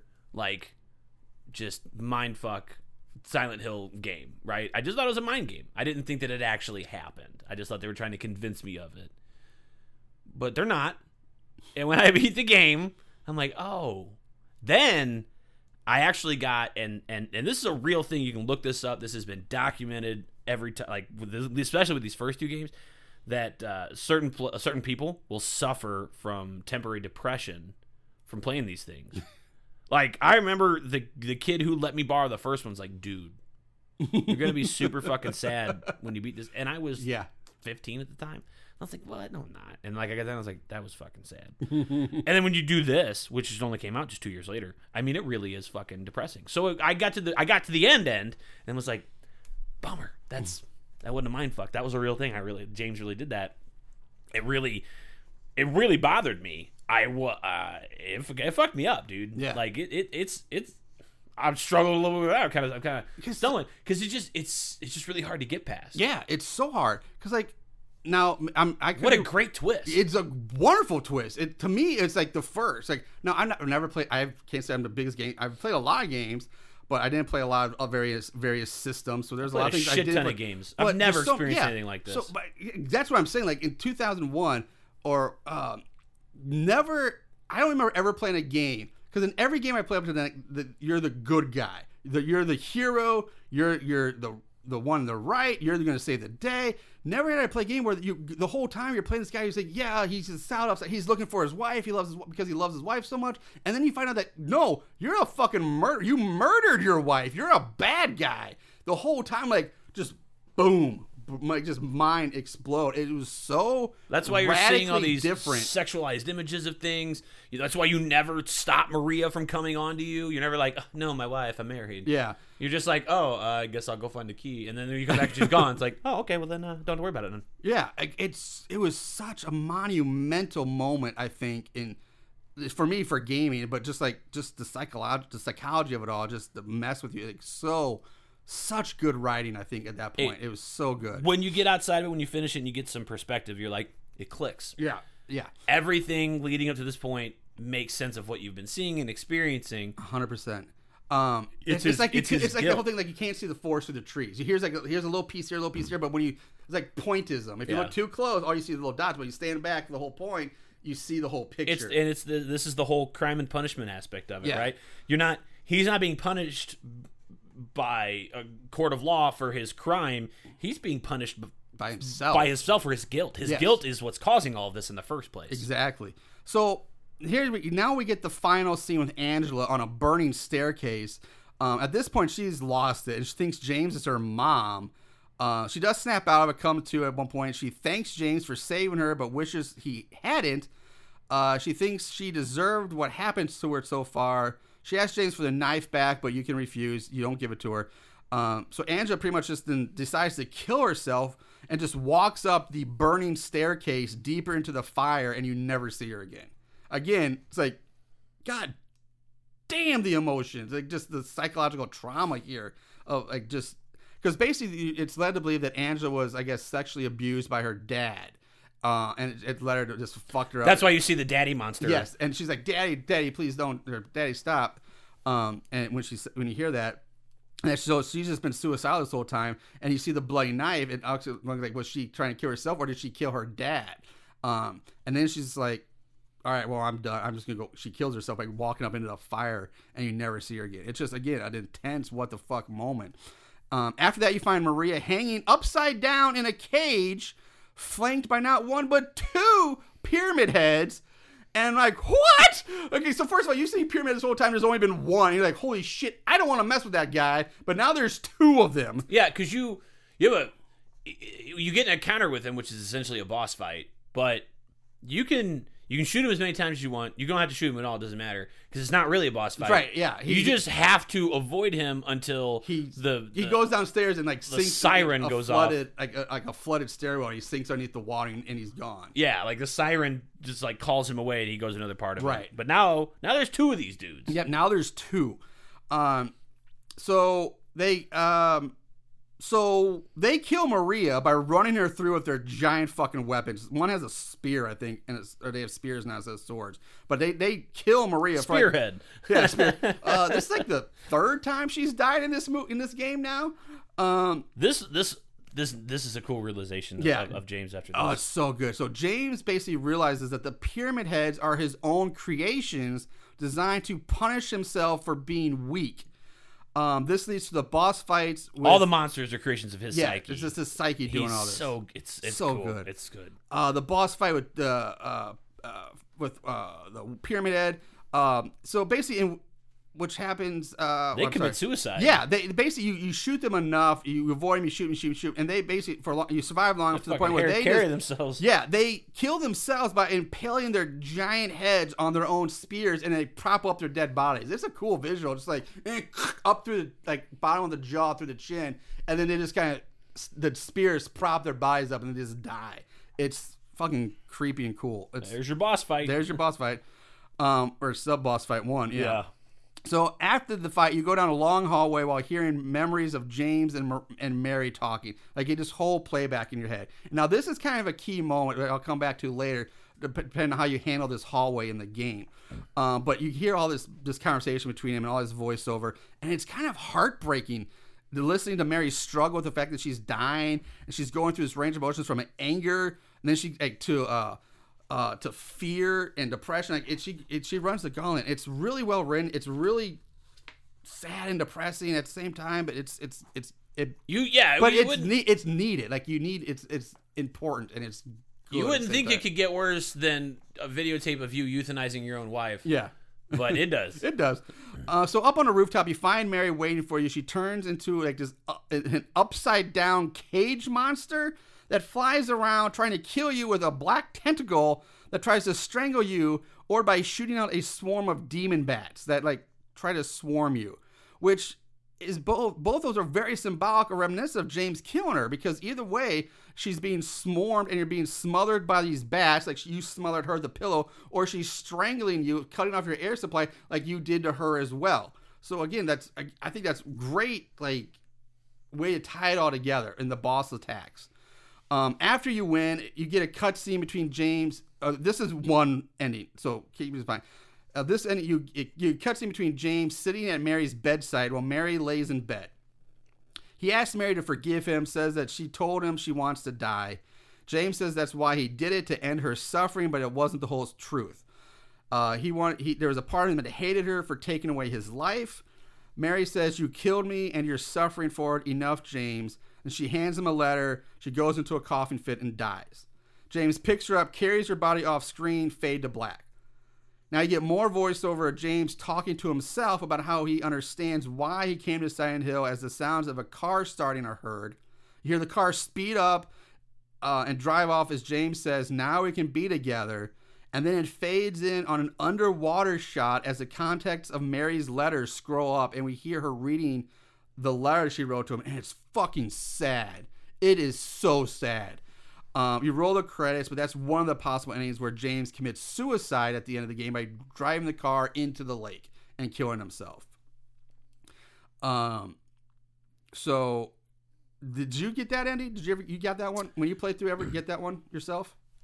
Uh, so I've got the, uh, I never got the leave ending. I've got the in the water ending. Okay. And, leave. Yeah. That's the next one I have written down. And then I have the Maria ending. Yeah. So the, the other endings, they're, they're, uh, that you can get on one playthrough. You have this one to suicide, you have leave, and then you have Maria. So in the leave yeah. ending, two are only canonical, and the other three are only actually available on replays. Yes, yeah, we'll cover all that.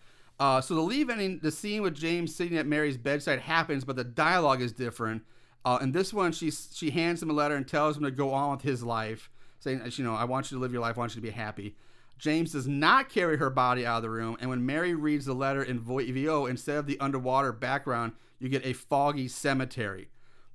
Then, when Mary finishes the letter, we see Laura walk into view, followed by James, and the two of them walk off through the cemetery in the fog. That's the scene that they just left Silent Hill together, and they went on with their lives.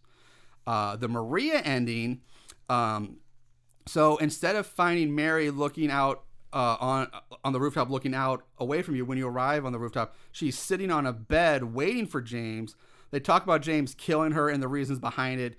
This time Mary gets mad at James, saying, do you think I could ever forgive you for what you did? Then she changes into her final form, boss monster. After the fight, it cuts to James leaning up against the railing, looking out onto the fog next to a hot dog cart, which is the same spot where you first meet Maria at the beginning of the game. Maria walks up asking if he killed Mary again. He says it wasn't Mary. Mary is gone. James tells Maria that he wants her, wants her with him, uh, next to him. Like she, he's he wants to be with her. She asks him if she's sure. James says yes. Come on, let's get out of here. Maria hands him Mary's letter. This time, when the letter gets read, the background is the overlooked parking lot uh, at the park area where the game starts. You see, like the little. Uh, bathroom the, the the off to the side, and his car's parked there.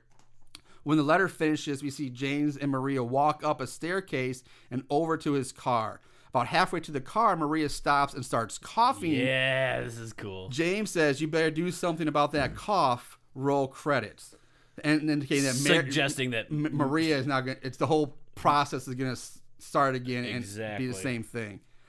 um Then uh, we get the other endings. So these, um, what I, I had some notes on these. These you can only get, um, you can you have to complete the game once, at least once, and then start a new game after that. So in Rebirth, in this ending, after Mar- the Mary boss fight, it cuts to James back in the rowboat, rowing across the lake, and I think Mary's body is in the boat with him.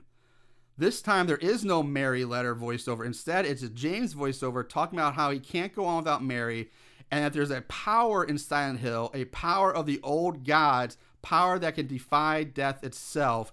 James rows out to what looks like some kind of island with a building on it. It fades to black, roll credits. So in this ending, basically, we're assuming that James is looking for a way to bring Mary back to life. Yeah, Resurrector. Resurrector. Stuff he's seen around the, the, the, the levels. Yes. Um, then my two favorite endings. Yes. Then there are the two joke endings. One, you find out this is uh, uh, Cincinnati's favorite ending. You find out that a Shiba Inu dog has been controlling everything and is behind all of this, kind of like a so, Wizard of Oz man behind so the curtain thing. The dog just controlling the events of the entire game. Yep. Um, when the credits roll, you get some comic, almost circus-sounding music accompanied by dogs barking as the credits roll. And James, like, sees, like, you were behind us the whole time? And dog's like, Murf! And he just, like, falls to his knees. He's, like, in disbelief and, like, crying or something like that. Um, and second is the James gets abducted by aliens led... Yeah. Led by Harry Mason from the first game. Yeah, he's helping the aliens, dude. That's so fun. And it's done in like a black and white silent movie like uh, style. So Harry shows up with a fleet of U F Os, He asked James if he's seen his daughter, a young girl with short black hair. James asked Harry, have you seen my wife Mary? Which is kind of funny. Then, while James is distracted by Harry, he gets blasted by an alien ray gun. Harry gives the alien a thumbs up, and the alien Harry dragged James away into a U F O, and the fleet flies away. The credits roll, and they too are like a black and white with old like forties uh, like sci-fi music playing over them as uh, as it ends. Dude, it's so funny. I love the alien endings in these games. They're so just crack me up, man. So they're well, well written. See, that makes sense now because I didn't know about the alien ending in the first game, but so why Harry shows up and it makes sense now. It, it, it's so good. It's really good. So that that that's Silent Hill two, the game, and again, just so good. Um, very different than the first game. Uh, the first game is definitely more. I mean, it had it, they're scary in the same but different ways. First one was definitely more, I think, physical horror and some jump scares and just different and suspenseful. Second one had that too because you still had the fog, you still had the the, the what you can't see what's lurking out there. But it add, once it added that that psychological aspect to it, and really started messing with your head and the reality, like when you, where you're at, what's going on. It just worked on a whole different level. Um, that made, I think, in a lot of people's mind, to this day, two still kind of stands out as kind of like the best of the series, I think, for a lot of people. This is the game that everybody sucks its dick off for the franchise. They're like, this is the best one. This, again, another P S two greatest hits. It was released on Xbox when they did the H D remakes yeah. for, you know, three sixty and P S three. They didn't include one. They only included two and three. Um, and I, you hear this all the time. This is one of the greatest horror video games. I do like two. I love the rotting flesh that, that, that they were able to, you know, utilize the, with the new graphics. Everything had rotting flesh on it, which was really cool. Um, it's super. It's so much more Lynch than mm-hmm. the first one ever was, and there's so much more, uh, such a highlight on psychological horror than there is jump scares and things like that. But uh, two is not my preferred one. Actually, I like one and three equally. Um, But this one, this one didn't do... So the first one did gangbusters in Japan, like out the gate. And then it was a little slow here, but then it took off. Mm-hmm. Uh, this it's the opposite. Over here, two was very slow to sell in Japan. And they were even worried about even releasing it here. Because yeah. of that, they did. And and then it, it, it did gangbusters here much faster because everyone was anticipating it. And then from that point forward, uh, Silent Hill three, there's almost a shift uh, with Silent Hill three... on that it was very big Western popular I P, just not uh, not so much in, in Japan. Not, not saying that it wasn't popular or, you know, uh, but it just wasn't as big over there as it was here. Um, yeah, so that, you know, that said, that um, that pretty much brings us to Silent Hill three. So... And so I mean, you talk about the music these games. The music is so good in these games. Like, the... the The Silent Hill theme music, which you hear in the intro, is really good. This music from Silent Hill three is this classic. I'm thinking it's just, it just sets the mood. Like, I, I hear this music, I just like Silent Hill. Always reminds me of U two. Really? That's it's a weird. New Year's Day, or whatever Bono says. Uh, there you go. There's the lyrics. Um, I forget a name. It's like Akira or Akari Tawa. I forget the it's music. Good. It's good. It's, it's very good, good music. The, all of them have it. All the music in the games are great. So good.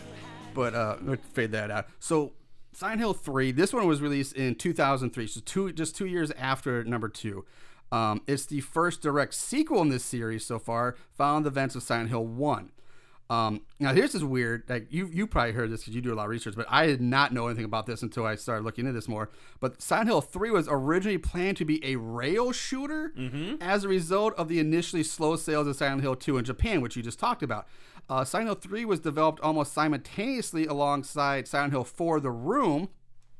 Uh, Silent Hill three sold more than three hundred thousand copies by November of two thousand three and was critically successful, garnering, garnering praise from for its presentation, including the elements, the graphics, and audio, as well as the overall horror elements and themes that are continu- continued from the past installments.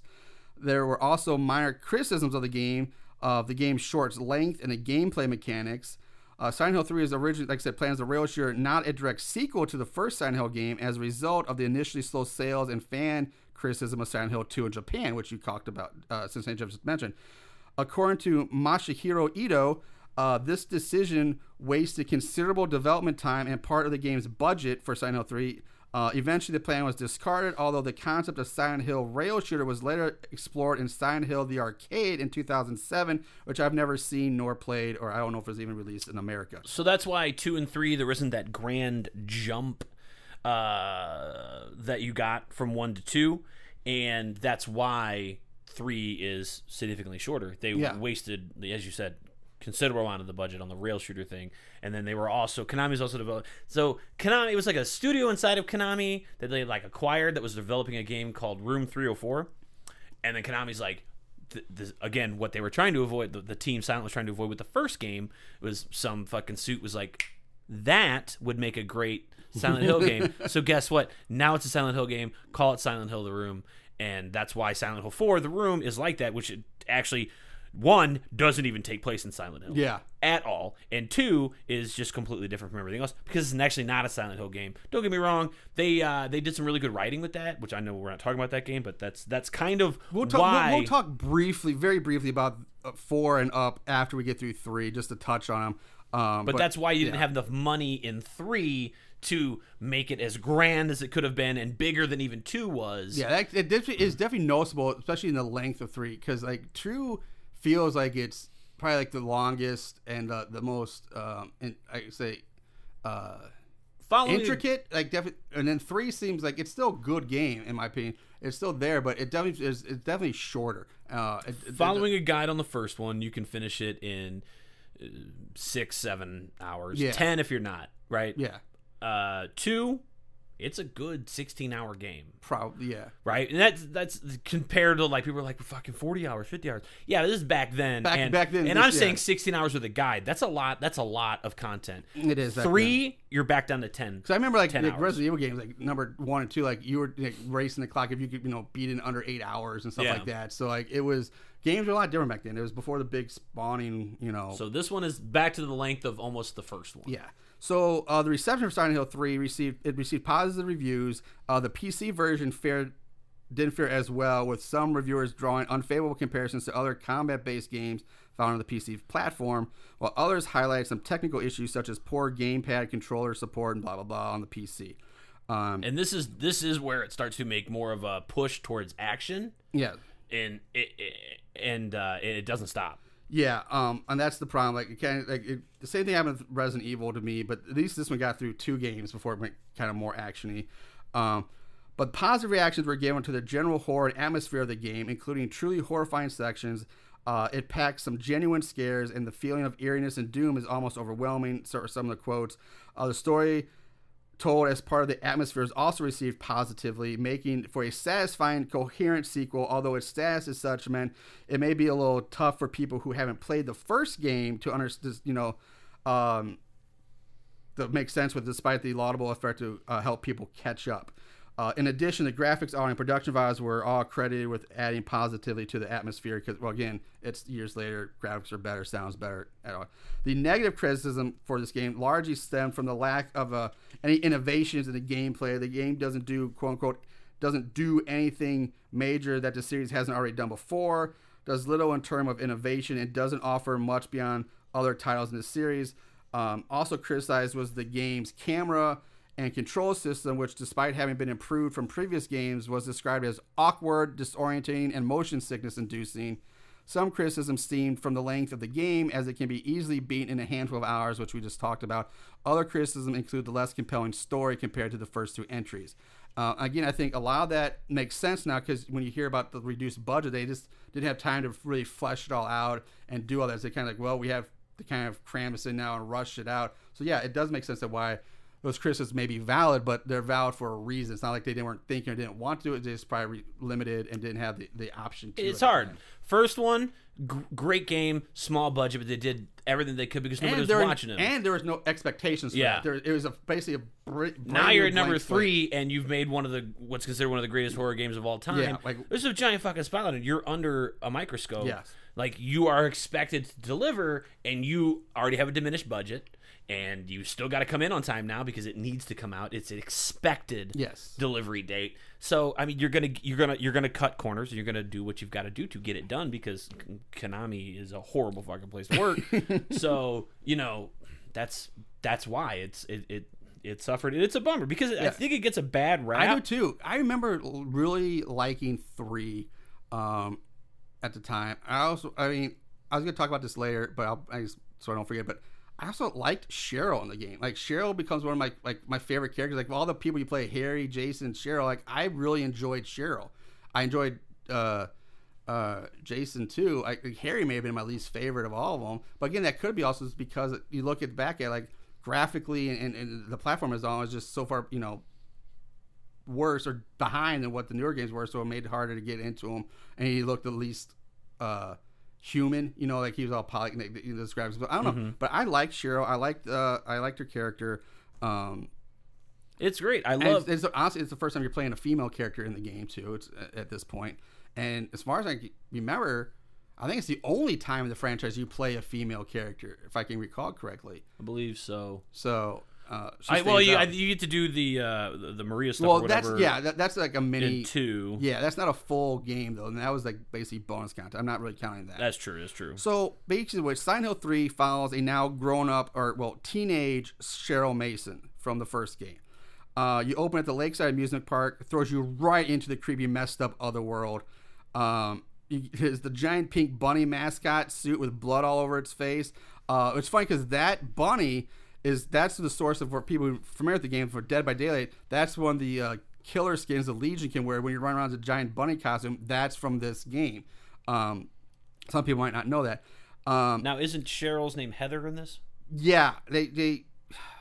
This is where this is where shit gets confused in Silent Hill. Like the, the plot gets confused with the names here because Cheryl now goes by Heather, but Heather's also basically Alessa, like too, and it it's weird. Um, the but, reincarnation thing yeah, is it gets really weird. They don't explain it very well. Um, so basically at this point. Now, you talk about how long it took you to get out of the bathroom in number two. For me, the first time I played this game. I was getting fucking mad because I could not figure out where to fucking go with this amusement. I just ran around this empty amusement park. Dude, fuck amusement parks in Silent Hill, man. For fuck them. Fuck yeah. For like for like hours. Like, where do I go? What am I supposed to do? There's no items to find. There's no gates. There's no keys. Finally, you you end up on like you, you're supposed to go to this roller coaster where you go through like a turnstile or something. But the, because of the graphics again, the background, it doesn't look like a door or like a gate you can open. It's just kind of there, kind of kind of hanging open. But it doesn't look like oh, I can go through here. I must have ran by that thing like a twenty th- fucking times trying to figure out where I'm supposed to go in this opening sequence. That was my big complaint about number three. That's, was I couldn't figure out what the fuck to do. It's kind of all Silent Hill. There's like, unless they tell you directly where to go, like or to do, you're like, what the fuck am I supposed to figure this out? Like, yeah. How? Um. So Silent you end up on a roller coaster where you get hit by the roller coaster and killed, and you wake up in a diner in a mall. Um. Cheryl talks to her dad on a payphone and says, "I'm on my way home," and this starts the game proper. Um, and this is the first time where the, uh, where the, uh, where the other world expands outside of Silent Hill itself, which is also kind of weird to think because in the first two games, Silent Hill was just contained to Silent Hill. The foggy world, the other world is all there. Now it's creeping outside the town borders into wherever the hell you are, which I don't know where, I can't remember if they even tell you where this is actually taking place at this point, but it's again, a big jump from the previous games.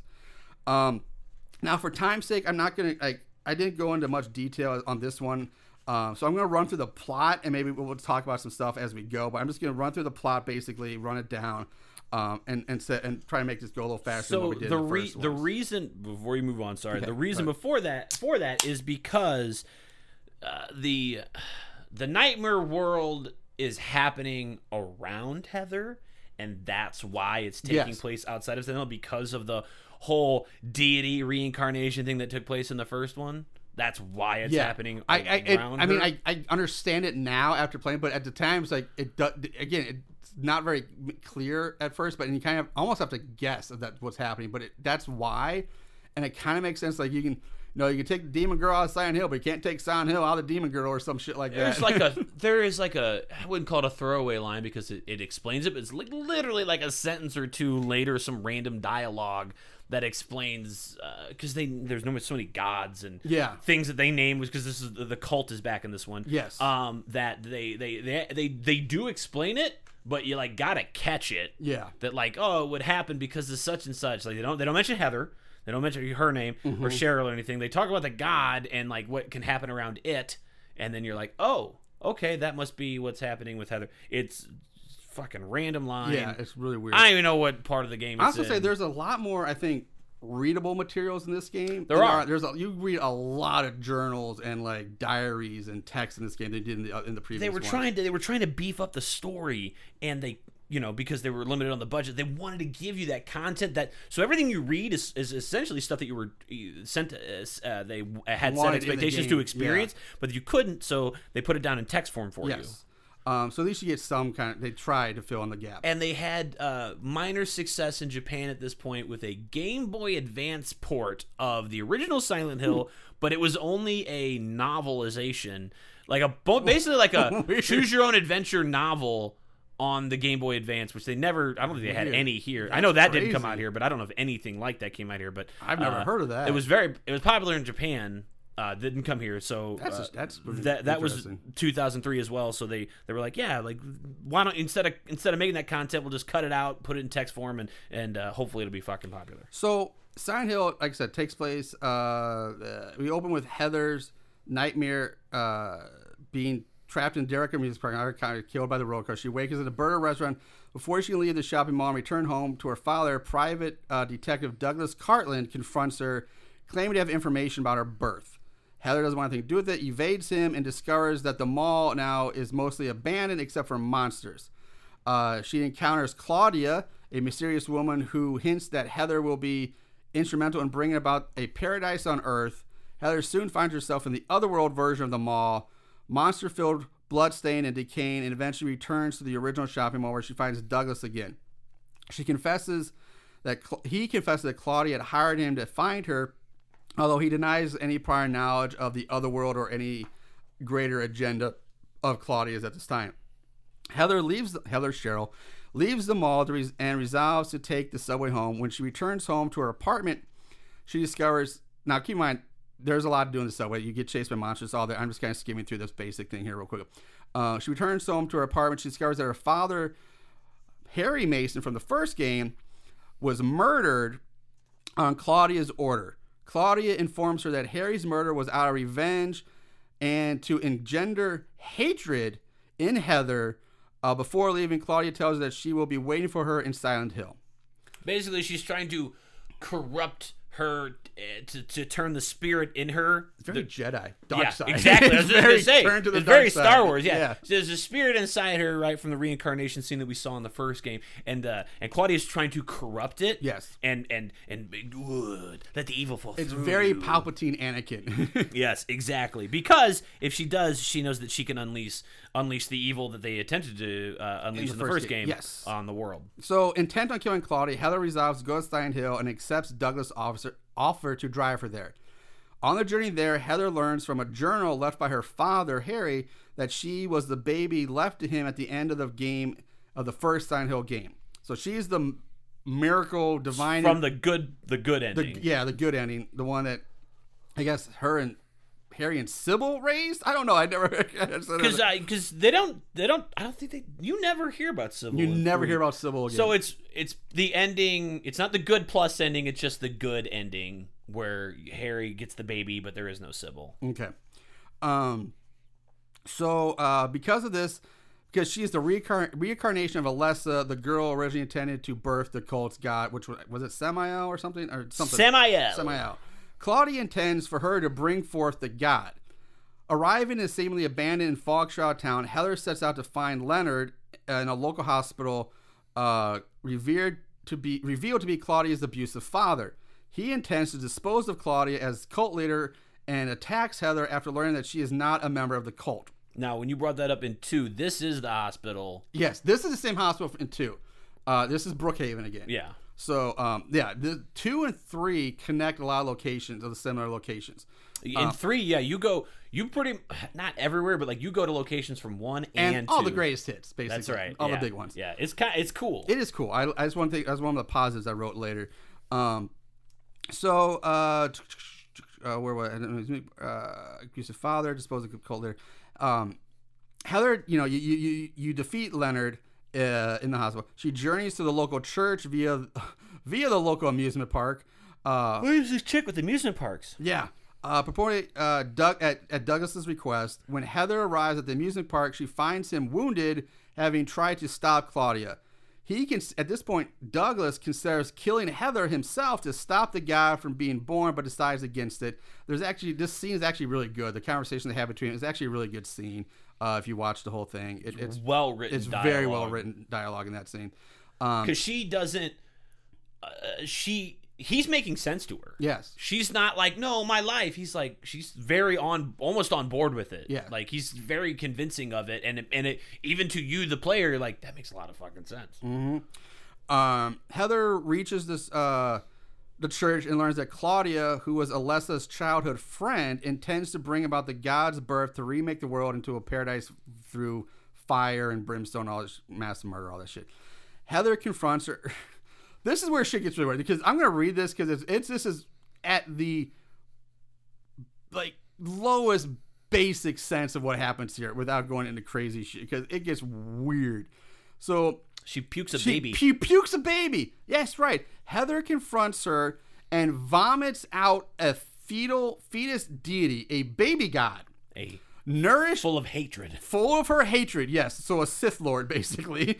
Um, and with the aid of a supernatural substance given to her by Harry before his death. So basically what happens is she starts, she starts turning, Claudia, or not Claudia, Sybil, not Sybil, god damn it, Heather... Cheryl starts like turning red and she starts and so she I, I think she opens up this locket of her dad and inside the locket is this red liquid which is the red drug you throw at Sybil in the first game. Exactly. It's, to make her get rid of the little the slug thing that's inside yes. of her. So she like drinks it or licks it or something and that causes her to vomit up the fetus god uh, nourished by hatred which Which then Claudia... It gets a little crazier. Yeah, that's like crazy. So Claudia's like, oh my God, what'd you do? Claudia rushes over to the fetus fetus guy. The hate baby. The hate baby. And swallows it. She eats a baby. She eats a baby. Like Anthropophagothicus kind of fucking eats the baby. Eats the fucking baby. Um, and she swallows it whole. To Heather's horror, she Claudia dies. It at, doesn't stop there, folks. Nope. She Claudia dies, then after... birthing the baby. So Again. Claudia swallows a fetus and gives birth to a god and then dies. Heather, you have to fight this. Now it's the fucking final boss. Now it's the final boss fight of the game. Um, so eventually you, you fight the boss, you fight, fight, and you win. All right, so... Again, so, there's so so to recap. Yeah. Heather pukes up a baby. Yes, literally, literally. Claudia's like, not on my watch. Eats the That's baby. That's some good eating right there. Dies mm-hmm. from eating said baby, and then births it. So it travels from her mouth into her stomach and then out her vagina. Yes, correct. And then now it's a god. Now it is a full blown god with wings and giantness, and it's it's crazy looking. And you thought the second one was weird. Yeah. um. So also we didn't mention like this.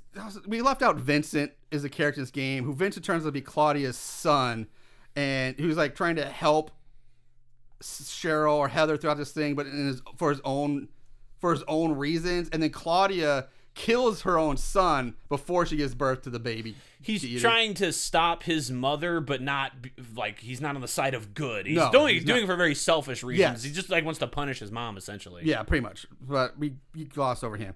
Um, so then after that, you you defeat the god baby, the baby god, or whatever the fuck it is. Um, there's, again, three more endings appear in the game. There's the normal ending, which is the only ending available on the first playthrough of the game. This sees Heather um, and Doug survive. She goes back out. You see, she exits the final confrontation. She goes, finds Douglas still alive, leaning up against a park bench. And she she thinks she's with a, she's holding a knife. She's like, and he's like, is it over? And she's like, yes, but the only thing left is I have to kill you. And she's like, lunges to the kill me. She's like, haha, just joking. And they have this sentimental moment where she's like, um, you know, uh, something like, you know, what you, so is, you can go back to, what's your name, Heather? Like, no, like, uh, it's Cheryl. That's the name my dad gave me or something like that. And so we go back to that. That's the end. Those two survive. Then there's the possessed ending, uh, where Heather kills Douglas, uh, which you don't even really see, though. It's kind of like you just walk out.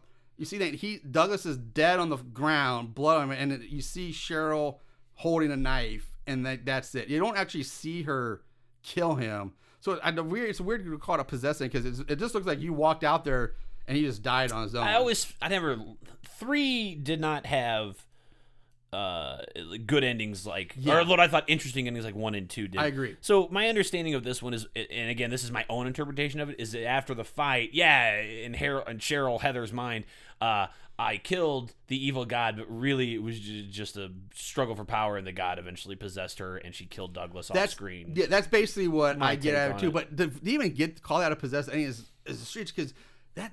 The entire scenario that you just said, which I agree with, is left up to your imagination. You have to think of it, because otherwise all you see is just her standing over his dead body. There's nothing to, that it implies that she killed him yeah. at all. Um, so, and then there's the revenge ending. Yay! I love this one. It's my favorite one in three. Um, which it is a joke ending, uh, accessible by performing certain in-game actions.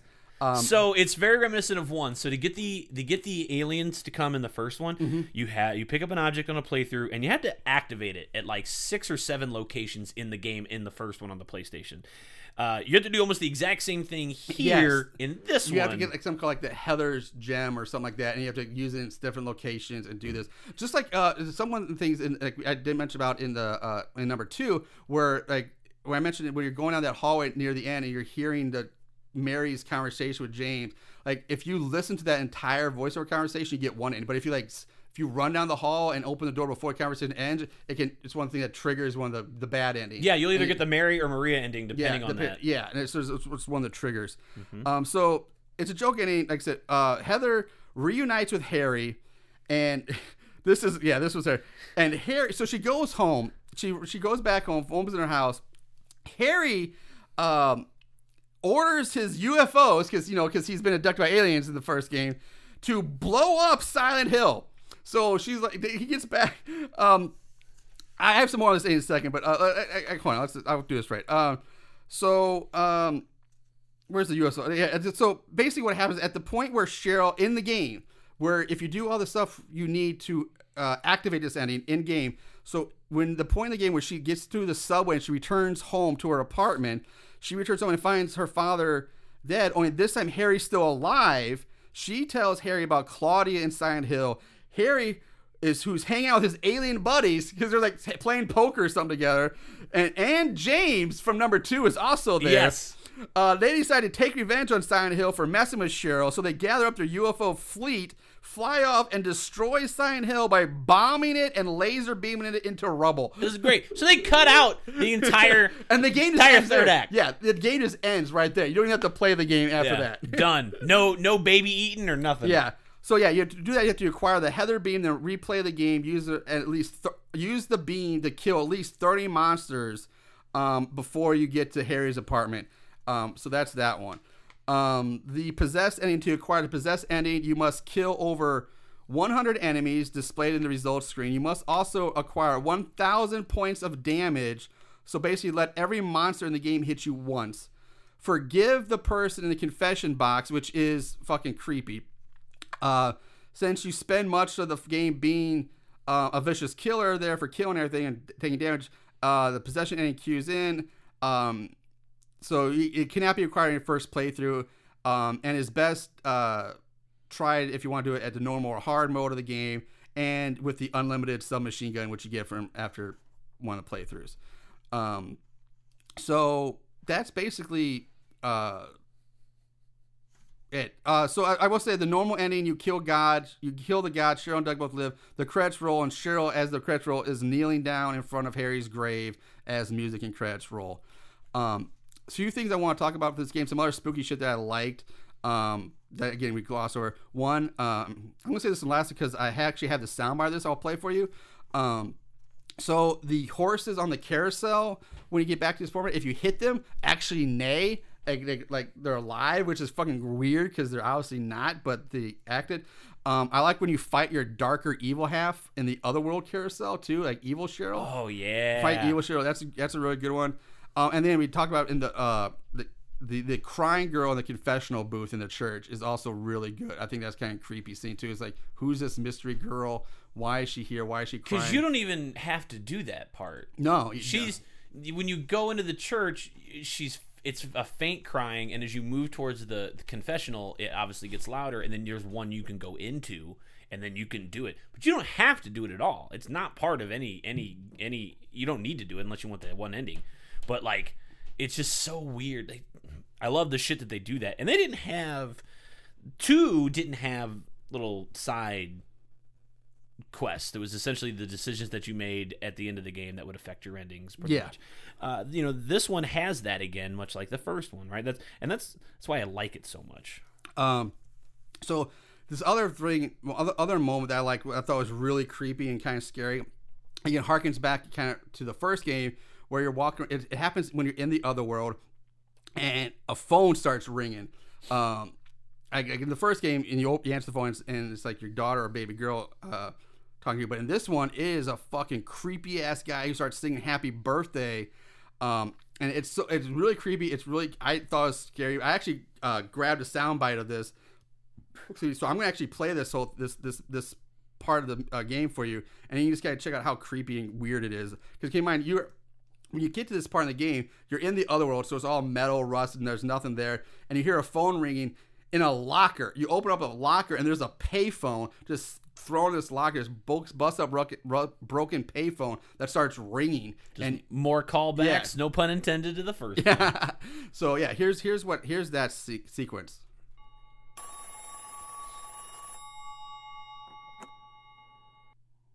Happy birthday to you. Happy birthday to you. Happy birthday, dear. Oh, I forgot your name. Who are you? Oh, okay, thanks. Happy birthday, dear. Who are you? Happy birthday to you. Happy thirty-first birthday. Is this Leonard? That's the murderer's name. Not my name. I'm not your beloved Stanley either. He's underground now. His new name is Number Seven. Oh, but don't worry about that now. It's time to celebrate your birthday. You've got me mistaken for someone else. I'm Today's not mistaken. Not... Today is your twenty-fourth birthday. And I have a present for you. Which do you prefer? To give pain or to receive it? You can have the one you hate the most. Happy birthday to you. That's the whole phone call, and I it's such a to me it's such a creepy good moment. Like, it's so what it's it's real it's it's very it's kind of dumb when you when he first sings it, and it gets a little silly, and then when he's like, that's the murder, yeah, then it just fucking just takes it all the way to the top. Yeah. You're like, all right, now I'm fucking terrified. And he's like, and it's not Stanley either. It's like, whoa! Yeah. It's very Scream on for a second too. Yeah, yeah. I just, that's, the first part, it's it's silly. I crack up every time. But it's so good. And then, like, it's also weird as far as, like, thirty-first birthday. She's like, she's like turning eighteen, and then it just goes from thirty-four to twenty-four. I'm like, why did the number change? I'm like, but I believe, if I remember, like, thirty-four, twenty-four, I think is like a code you need to, or something later in the game. But, um, It's just so, it's such a great, again, just a great example of all the weird, crazy, creepy ass shit that and goes on. That's another thing that I don't think you need to activate, right? You don't need to do that. I don't think so. And like number seven, when they say he's number seven now, is like record is corresponds to like a corpse in one of the rooms that's underneath the sheet. There's this room full of corpses. They all have numbers on them, and he, number seven is the one. I he's guess full you, of jelly beans. Yeah, he's full of jelly beans. Um, so I mean that's yeah. So that's that's basically Silent Hill three. Um, it does seem to get a lot of um. A lot of some people, I guess, dog it for some reason. I probably because like, the reasons I said at the beginning because of the lower budget and rush it, time. But it's not too. But, there's more action. It's a shorter game. There was no big jump like they right. did from one to two, so there were people were expecting and a lot obviously more. It's clearly not as psychologically disturbing as number two was, so maybe take a step back there. But I still think overall it was a solid game. It gave us Cheryl, who I think was a great character. Um, I, I really, you know, I liked her. I kind of liked the. The cult thing's a little weird, but at the same time, I like that they brought brought, brought it full back circle and with did, didn't really have to bring back the whole drug ring thing, yeah, which is never ring. mentioned again. No, it's not. Um, so that's, I mean, that's the first, the big three in the series. That's the first three, and that's to me, that's really all that matters. That's what, to me when you say you just one through three, call it a day. Yeah. But no, of course, like all gaming franchises, they keep going on pumping them out. So then came number four, The Room, which I won't lie. I never played it. It did not appeal to me. I did like I don't want to be stuck in this room or doing this. I never played four. I've watched some videos on it. I'm like, okay, they obviously they get rid of, they do get out of the room and do some stuff, and and but again, it's not in Silent Hill proper. Doesn't take place in Silent yeah. Hill at all. And it tries to introduce some more weird lore with Walter Sullivan and stuff. They try to, they they try to touch back on him later in the series too, but. Um, they start making up more shit. It gets at this point, it goes down the. the I think it goes starts going down the Resident Evil rabbit hole. Like it just kind of starts going like. We're making shit because we have to. Um. Yeah, because, I mean, and they they were trying some stuff for sure. They really tried it with the the next next two, which was one was Origins, which was a prequel. Yes. But it was it was dumb. It wasn't. Origins, I think, was he the one with uh, the, the truck driver then? That was mm-hmm. one of the truck driver. Yeah. And then there First was. First it came out on the P S P, and then they released it on the P S two. Okay, and then there was Downpour, which we, where you play a, a criminal being escorted on a bus that wrecks, and you're yeah, that came out on uh, P S three and Xbox, because Shattered Memories came out on P S two and Wii, and that's the remake of yeah, Silent Hill. Yeah, I want to talk one. About Shattered Memories because after, but after Downpour, I think was Homecoming. Um, that's the last one. I did play Homecoming for a bit. That I don't, one's actually pretty good. I never finished it. It's ne- much more action. Yeah. It's very Resident Evil Very, five. very, yes, exactly. Uh, again, the storyline isn't, I don't think, is very Silent Hill-y. It gets, it gets, again, it goes back to the background of like the founders of the town. Let's make up all this backstory that really, I think, takes away from the actual games of the first two, their scariness and their mysteriousness. And I don't. I started adding that backstory stuff. I'm like, to me, it took away from what made the first game so good. They started adding new gameplay elements, yeah. more jump scares. One of the big things is like breakable weapons. Like your your weapons break, and yeah. it's like a real pain in the ass to to have to deal with. It's very dumb. In some games, they break too fast, and some like you carry so many, it's it's almost ridiculous. Yeah. Um, and then yeah, then they came Silent or Shattered Memories, which was kind of a reimagining of the first. Silent Hill game. Silent, one and maybe three or two. Like I think it combined elements of both or some of the other. So it starts very similar to one, but and I kind of liked it. Quickly takes a fucking left turn yeah. to like instead of no, you don't go to like the Elseworld nowhere places. You go to like ice worlds. Yeah, it's like ice instead of instead of rusty metal and tetanus world. It's just, it's ice and yeah. It's um, the fucking it's the uh, it's the Poltergeist area from Poltergeist three. um, Tom Skerritt's there, but I think like to me it's kind of like what to this game. I, I maybe correct me if I'm wrong, but it's kind of like um, I look at like The Walking Dead comic book and The Walking Dead show. Like Shattered Memories is like The Walking Dead the show, whereas instead of the comic, where it, it doesn't you know follow the comic religiously, but there's. There's the characters, yeah. There's the world environment, but they change it enough that it's not exactly a, you know, shot for shot or complete remake of the first game. They cut their own tw- touches on it and make it something new. Um, so, again, I haven't played it, but I've seen I've I've seen enough videos on it. Um, that I kind of like the some of it seemed kind of interesting. Like it kind of like mm, I'm intrigued to maybe try playing it someday. Um, I don't know. Did you ever actually play this one? I have it on the Wii. Okay. And I've never finished it because Um, when I got it, I liked the Wii, and I don't mind the whole fucking moving the shit around. Um, but by like the time I got it on the Wii, I'd like already moved on from that console. So right. I just I played it a little bit, then I just kind of haven't gone back. Yeah. But like I I'd had a bad taste of Silent Hill at that time. I hadn't played Homecoming or Downpour yet, but I had done Origins, which I didn't care for. I had done this one, which I hadn't finished, but I had I had a I have a I have a P S Vita. So I got Book of Memories, which is like I, the last, last Silent Hill game ever made. But it is a straight-up dungeon-crawling R P G. Which one? Shattered Memories? Here? Book of Memories. Book of Memories, on the, okay. On, it's only on the Vita, and it is a no-joke, hands-down, one hundred percent fucking turn-based battle fucking R P G game. Weird. That's fucking strange. Like, that, that, that again, that shouldn't be Silent Hill. Yeah. Um, Trust me. So then I was like, all right, well, I I, I, I know, and that, that's a, that's a, that's sad about this franchise. Like, it started off so good, so iconic, so groundbreaking, and then just kept pumping more into it. I get because Konami's you know greedy money hunting, and that is they, well they they stopped letting uh, Team Silent. So Team Silent uh, they worked on one through three, mm-hmm. no questions asked, and then with four, like I said, it was being developed by uh, an independent studio that Konami had owned, and then they forced it into a Konami game, uh, a Silent Hill game, and Team Silent was a part of it. But that is the last game. After that, everything is it was developed over here in the West. So Western Americanized Konami studio did everything after that, and that's why there was such a drastic change.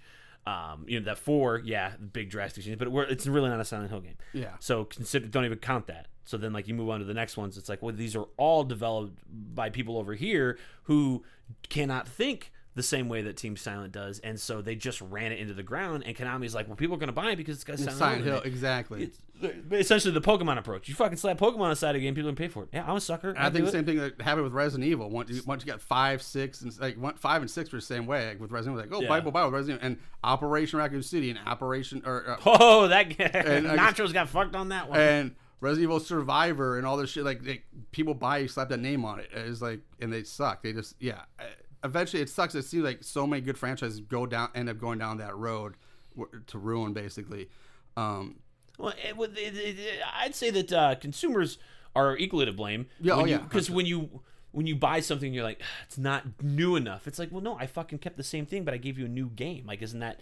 If I change it too much, you get pissed. Mm-hmm. If I don't change it enough, you get pissed. Yeah. You know what I mean? Like, uh, one hundred percent. Yeah. yeah it's, it's a, a double-edged sword. You're damned, damned if you do, you're damned, damned if you don't. don't. Exactly.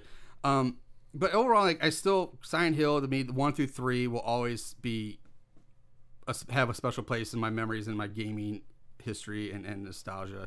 Um, I I look back at that and I know so, like, especially Aaron, uh, bringing back, I know he is one hundred percent through through Resident Evil guy. Um, I look back and I loved Resident Evil two. They was so, when they first came out, it was great first time. But looking back, as, as I kind of think I, I kind of. I think I'm more of a when it comes to the horror aspect of it, horror scariness, the mental, you know, mental fucktitude that puts you through. Like I'm much more. Prefer, I think I'm a Silent Hill guy at the end of the day. I much. I think they're the better games overall when it comes to horror and the uh, psychology of it all, and just uh, the. I think there's some of the best horror games, for, especially not, maybe not. They won't hold up necessarily to like some of the games today because again, better graphics, better storytelling, more. They're able to do more things, but for the time that those of these games came out, ninety-nine to two thousand three, in that time period, I don't think you can find anything better at horror games than the Silent Hills, the first three. I, I don't think anything really holds a light to those games. Uh, I don't know what your thoughts on that. If you if you have a counter argument or a counterpoint, or or if you just agree. Uh so I am very much uh, in the camp of Resident Evil. Yeah. But I'm not as close-minded as this Aaron Southworth that you speak of, that fucking smooth, buttery voice that he has. Um, I had no problem venturing out to it. I, I like I like Resident Evil because I'm a big zombie guy, right? Oh yeah, but like I am too. I love Silent Hill, and I think it's a great. Those first three games is just fantastic. They're just so much fun, and they're very scary. That you should never should never pigeonhole yourself and be like, no, I only want this because this is what I like. You're really missing out, and and and get on board now, because I will tell you, as a game collector, it's harder and harder to come by these. It shouldn't be. You want to look like go to eBay, you're gonna look up Silent Hill PlayStation One, and it's a hundred dollars or more. It shouldn't be. No, it's sold multiple millions of copies. That's why it's a P S one greatest hits. Mm-hmm. So. It's there's a lot of them out there. It should never be that expensive, but it is for whatever reason. So, if you... well, again, nostalgia's taking people, and, and and then there's people who are just idiots who think, oh, it's an old game, and they're trying yeah. to. So you can stand, get it. You know, think that every old game out there, can, I can jack up prices because it's old now. You so. can get it for cheap on the PlayStation Store for like your P S three, maybe. I don't know if you can get it. You on can get it, yeah, on Xbox. I got like the the. Uh, so you can get Silent Hill H D collection. Yeah, so you can get, get the first one for five bucks. You can get the H D collection. You can still buy now for twenty to twenty-five dollars. Yeah. I would recommend that. That gives you two and three, uh, and so you can experience these games for uh, for all an investment of thirty dollars. Yeah, that's a fucking hell of a deal. And I, I want, I do want to clarify. I'm not saying I'm Silent Hill over Resident Evil all the way. I, I I'm not saying that. I right. loved Resident Evil two, and I was, I mean, I love zombie games. Like I have. I can't count the number of zombie games I've bought. It's just and different. It's, sometimes it's just I'm in the mood different. for steak. Sometimes I want fucking tacos. But I'm just saying, in comparison, because they get compared so often that they're, that they're in the survival horror genre mm-hmm. that um, I feel like you had to pick a side. And I'm, I'm just saying, when it comes to the actual horror aspect of it, Silent Hill to me takes the cake as they're scarier. They're they, much they, scarier. They games. fill. They actually fill. I think the category of horror more than Re- Resident Evil. Resident Evil, yes, it's zombies and those everything. Well, that's horror game because it has zombies. It's not Resident Evil. Really at the base of now is really more of an action game now. Run and gun, shoot with puzzles. It, it beca- they became that. First one had some great jumps, had some great moments, and I will always remember the fucking first time I walked down that goddamn hallway and the dogs jumped through that Cerberus window. Jumps out that, at you. That was one of the best all-time best jump scares I would say in gaming because that because that's that was the the. founding father of survival horror and jump scares was that moment. I remember in nineteen ninety-six sitting in Aaron's basement. Aaron and I had played that game already, and again, I mentioned my friend Ty. We're like, Ty, you gotta come over and play this game. You gotta play this game. It's so cool. And we knew what was coming. So Aaron and I were sitting there off to the side watching him play, and we're like, kind of like Mister Burns, and I feel like as he comes up on that hollow, we're like looking like, yes, it's about to happen. And the dog jumped, and he's like, he's like ah, he, and watch him jump for the first time. So I mean, I get them. Resident Evil had those moments in the first game, but quickly after that, like even in number two, it started lo- going more towards the action. Uh, I think starting to get away from the horror at, and started going more to action, but I think and Silent Hill you, maintained that horror aspect longer and did it better. Well, because in, like like you said, to build on that, Resident Evil, the musical cues let you know you're safe. Certain rooms, yeah. you know that things can't get into. You're good. You're safe. You're fine. You can take a moment to breathe. In Silent Hill, you don't get that. Uh, the, it's always intense. Yes, you never know what's around the next corner, and even if you've played it before, it, there's no there's no reprieve. Like if you go into a house, yes, if you've played it, you're like, all right, I know nothing's gonna get me in here. But the music doesn't tell you that. Like it's no. it's always intense. You're always on edge in these first three yeah. games. It's it's a re- it's a pain in the ass to be perfectly honest with you. And like well, part of it, like I said, they they do the they, they do the uh, you know the the. Uh, the showing not telling type thing or they or it's different that's not really right but I mean they, they don't show you everything you have that it's all that, this stuff going on in the background that yeah, you hear the, but don't the see the fog the darkness you can't see it but you can hear it and that just puts you on edge and it adds to that fear factor when like I said in Resident Evil you see everything there you see all the zombies oh oh there's a bunch of do- bodies like now okay I know those guys can come back to life I can just tell or mm-hmm. I walk in this room there's a zombie there there's a zombie there okay here's my path through yeah. you can see it all Silent Hill didn't do that. You they basically took your your your sight away from you, which was one reason that made it again so damn scary and intenseful for its time. Um, but those are the games. The games were a success, and that brings us to the movies that launched. It launched two movies that um, uh, Silent Hill two movies uh, that were that were made. Uh, I think what we're gonna do beca- uh, is we're gonna make this a two-parter for time's sake. We're gonna. So turn back. We will do cover Silent Hill the movies uh, in part two of this Silent Hill retrospective. Uh, but for now, we're just gonna end it here. And cover bringing the you more of that content that yes. you crave. Thank you, Cincinnati Jeff. Uh, so yeah, turn back. We'll uh, tune in next time for part two of the Silent Hill retrospective when we'll cover the movies. Uh, we'll talk about those and you know whatever else. I don't know. But uh, so I hope you enjoy it. If you haven't, go play the games. Check them out. You, I don't think you'll be. Disappointed. They're really good. Yes, they're old. They might not hold up graphically, but the stories hold up. The the themes hold up, and it's definitely worth checking out if you have not played them already. Um, with that said, again, thanks for listening. Thank you very much for Cincinnati Jeff from Here Comes the Spooky Podcast. Check them out as well. Uh, he'll be Cincinnati Jeff will be back with me for uh, the movie for part two. But till then, guys, watch more horror movies and play more horror games. And always stay spooky and keep it tight.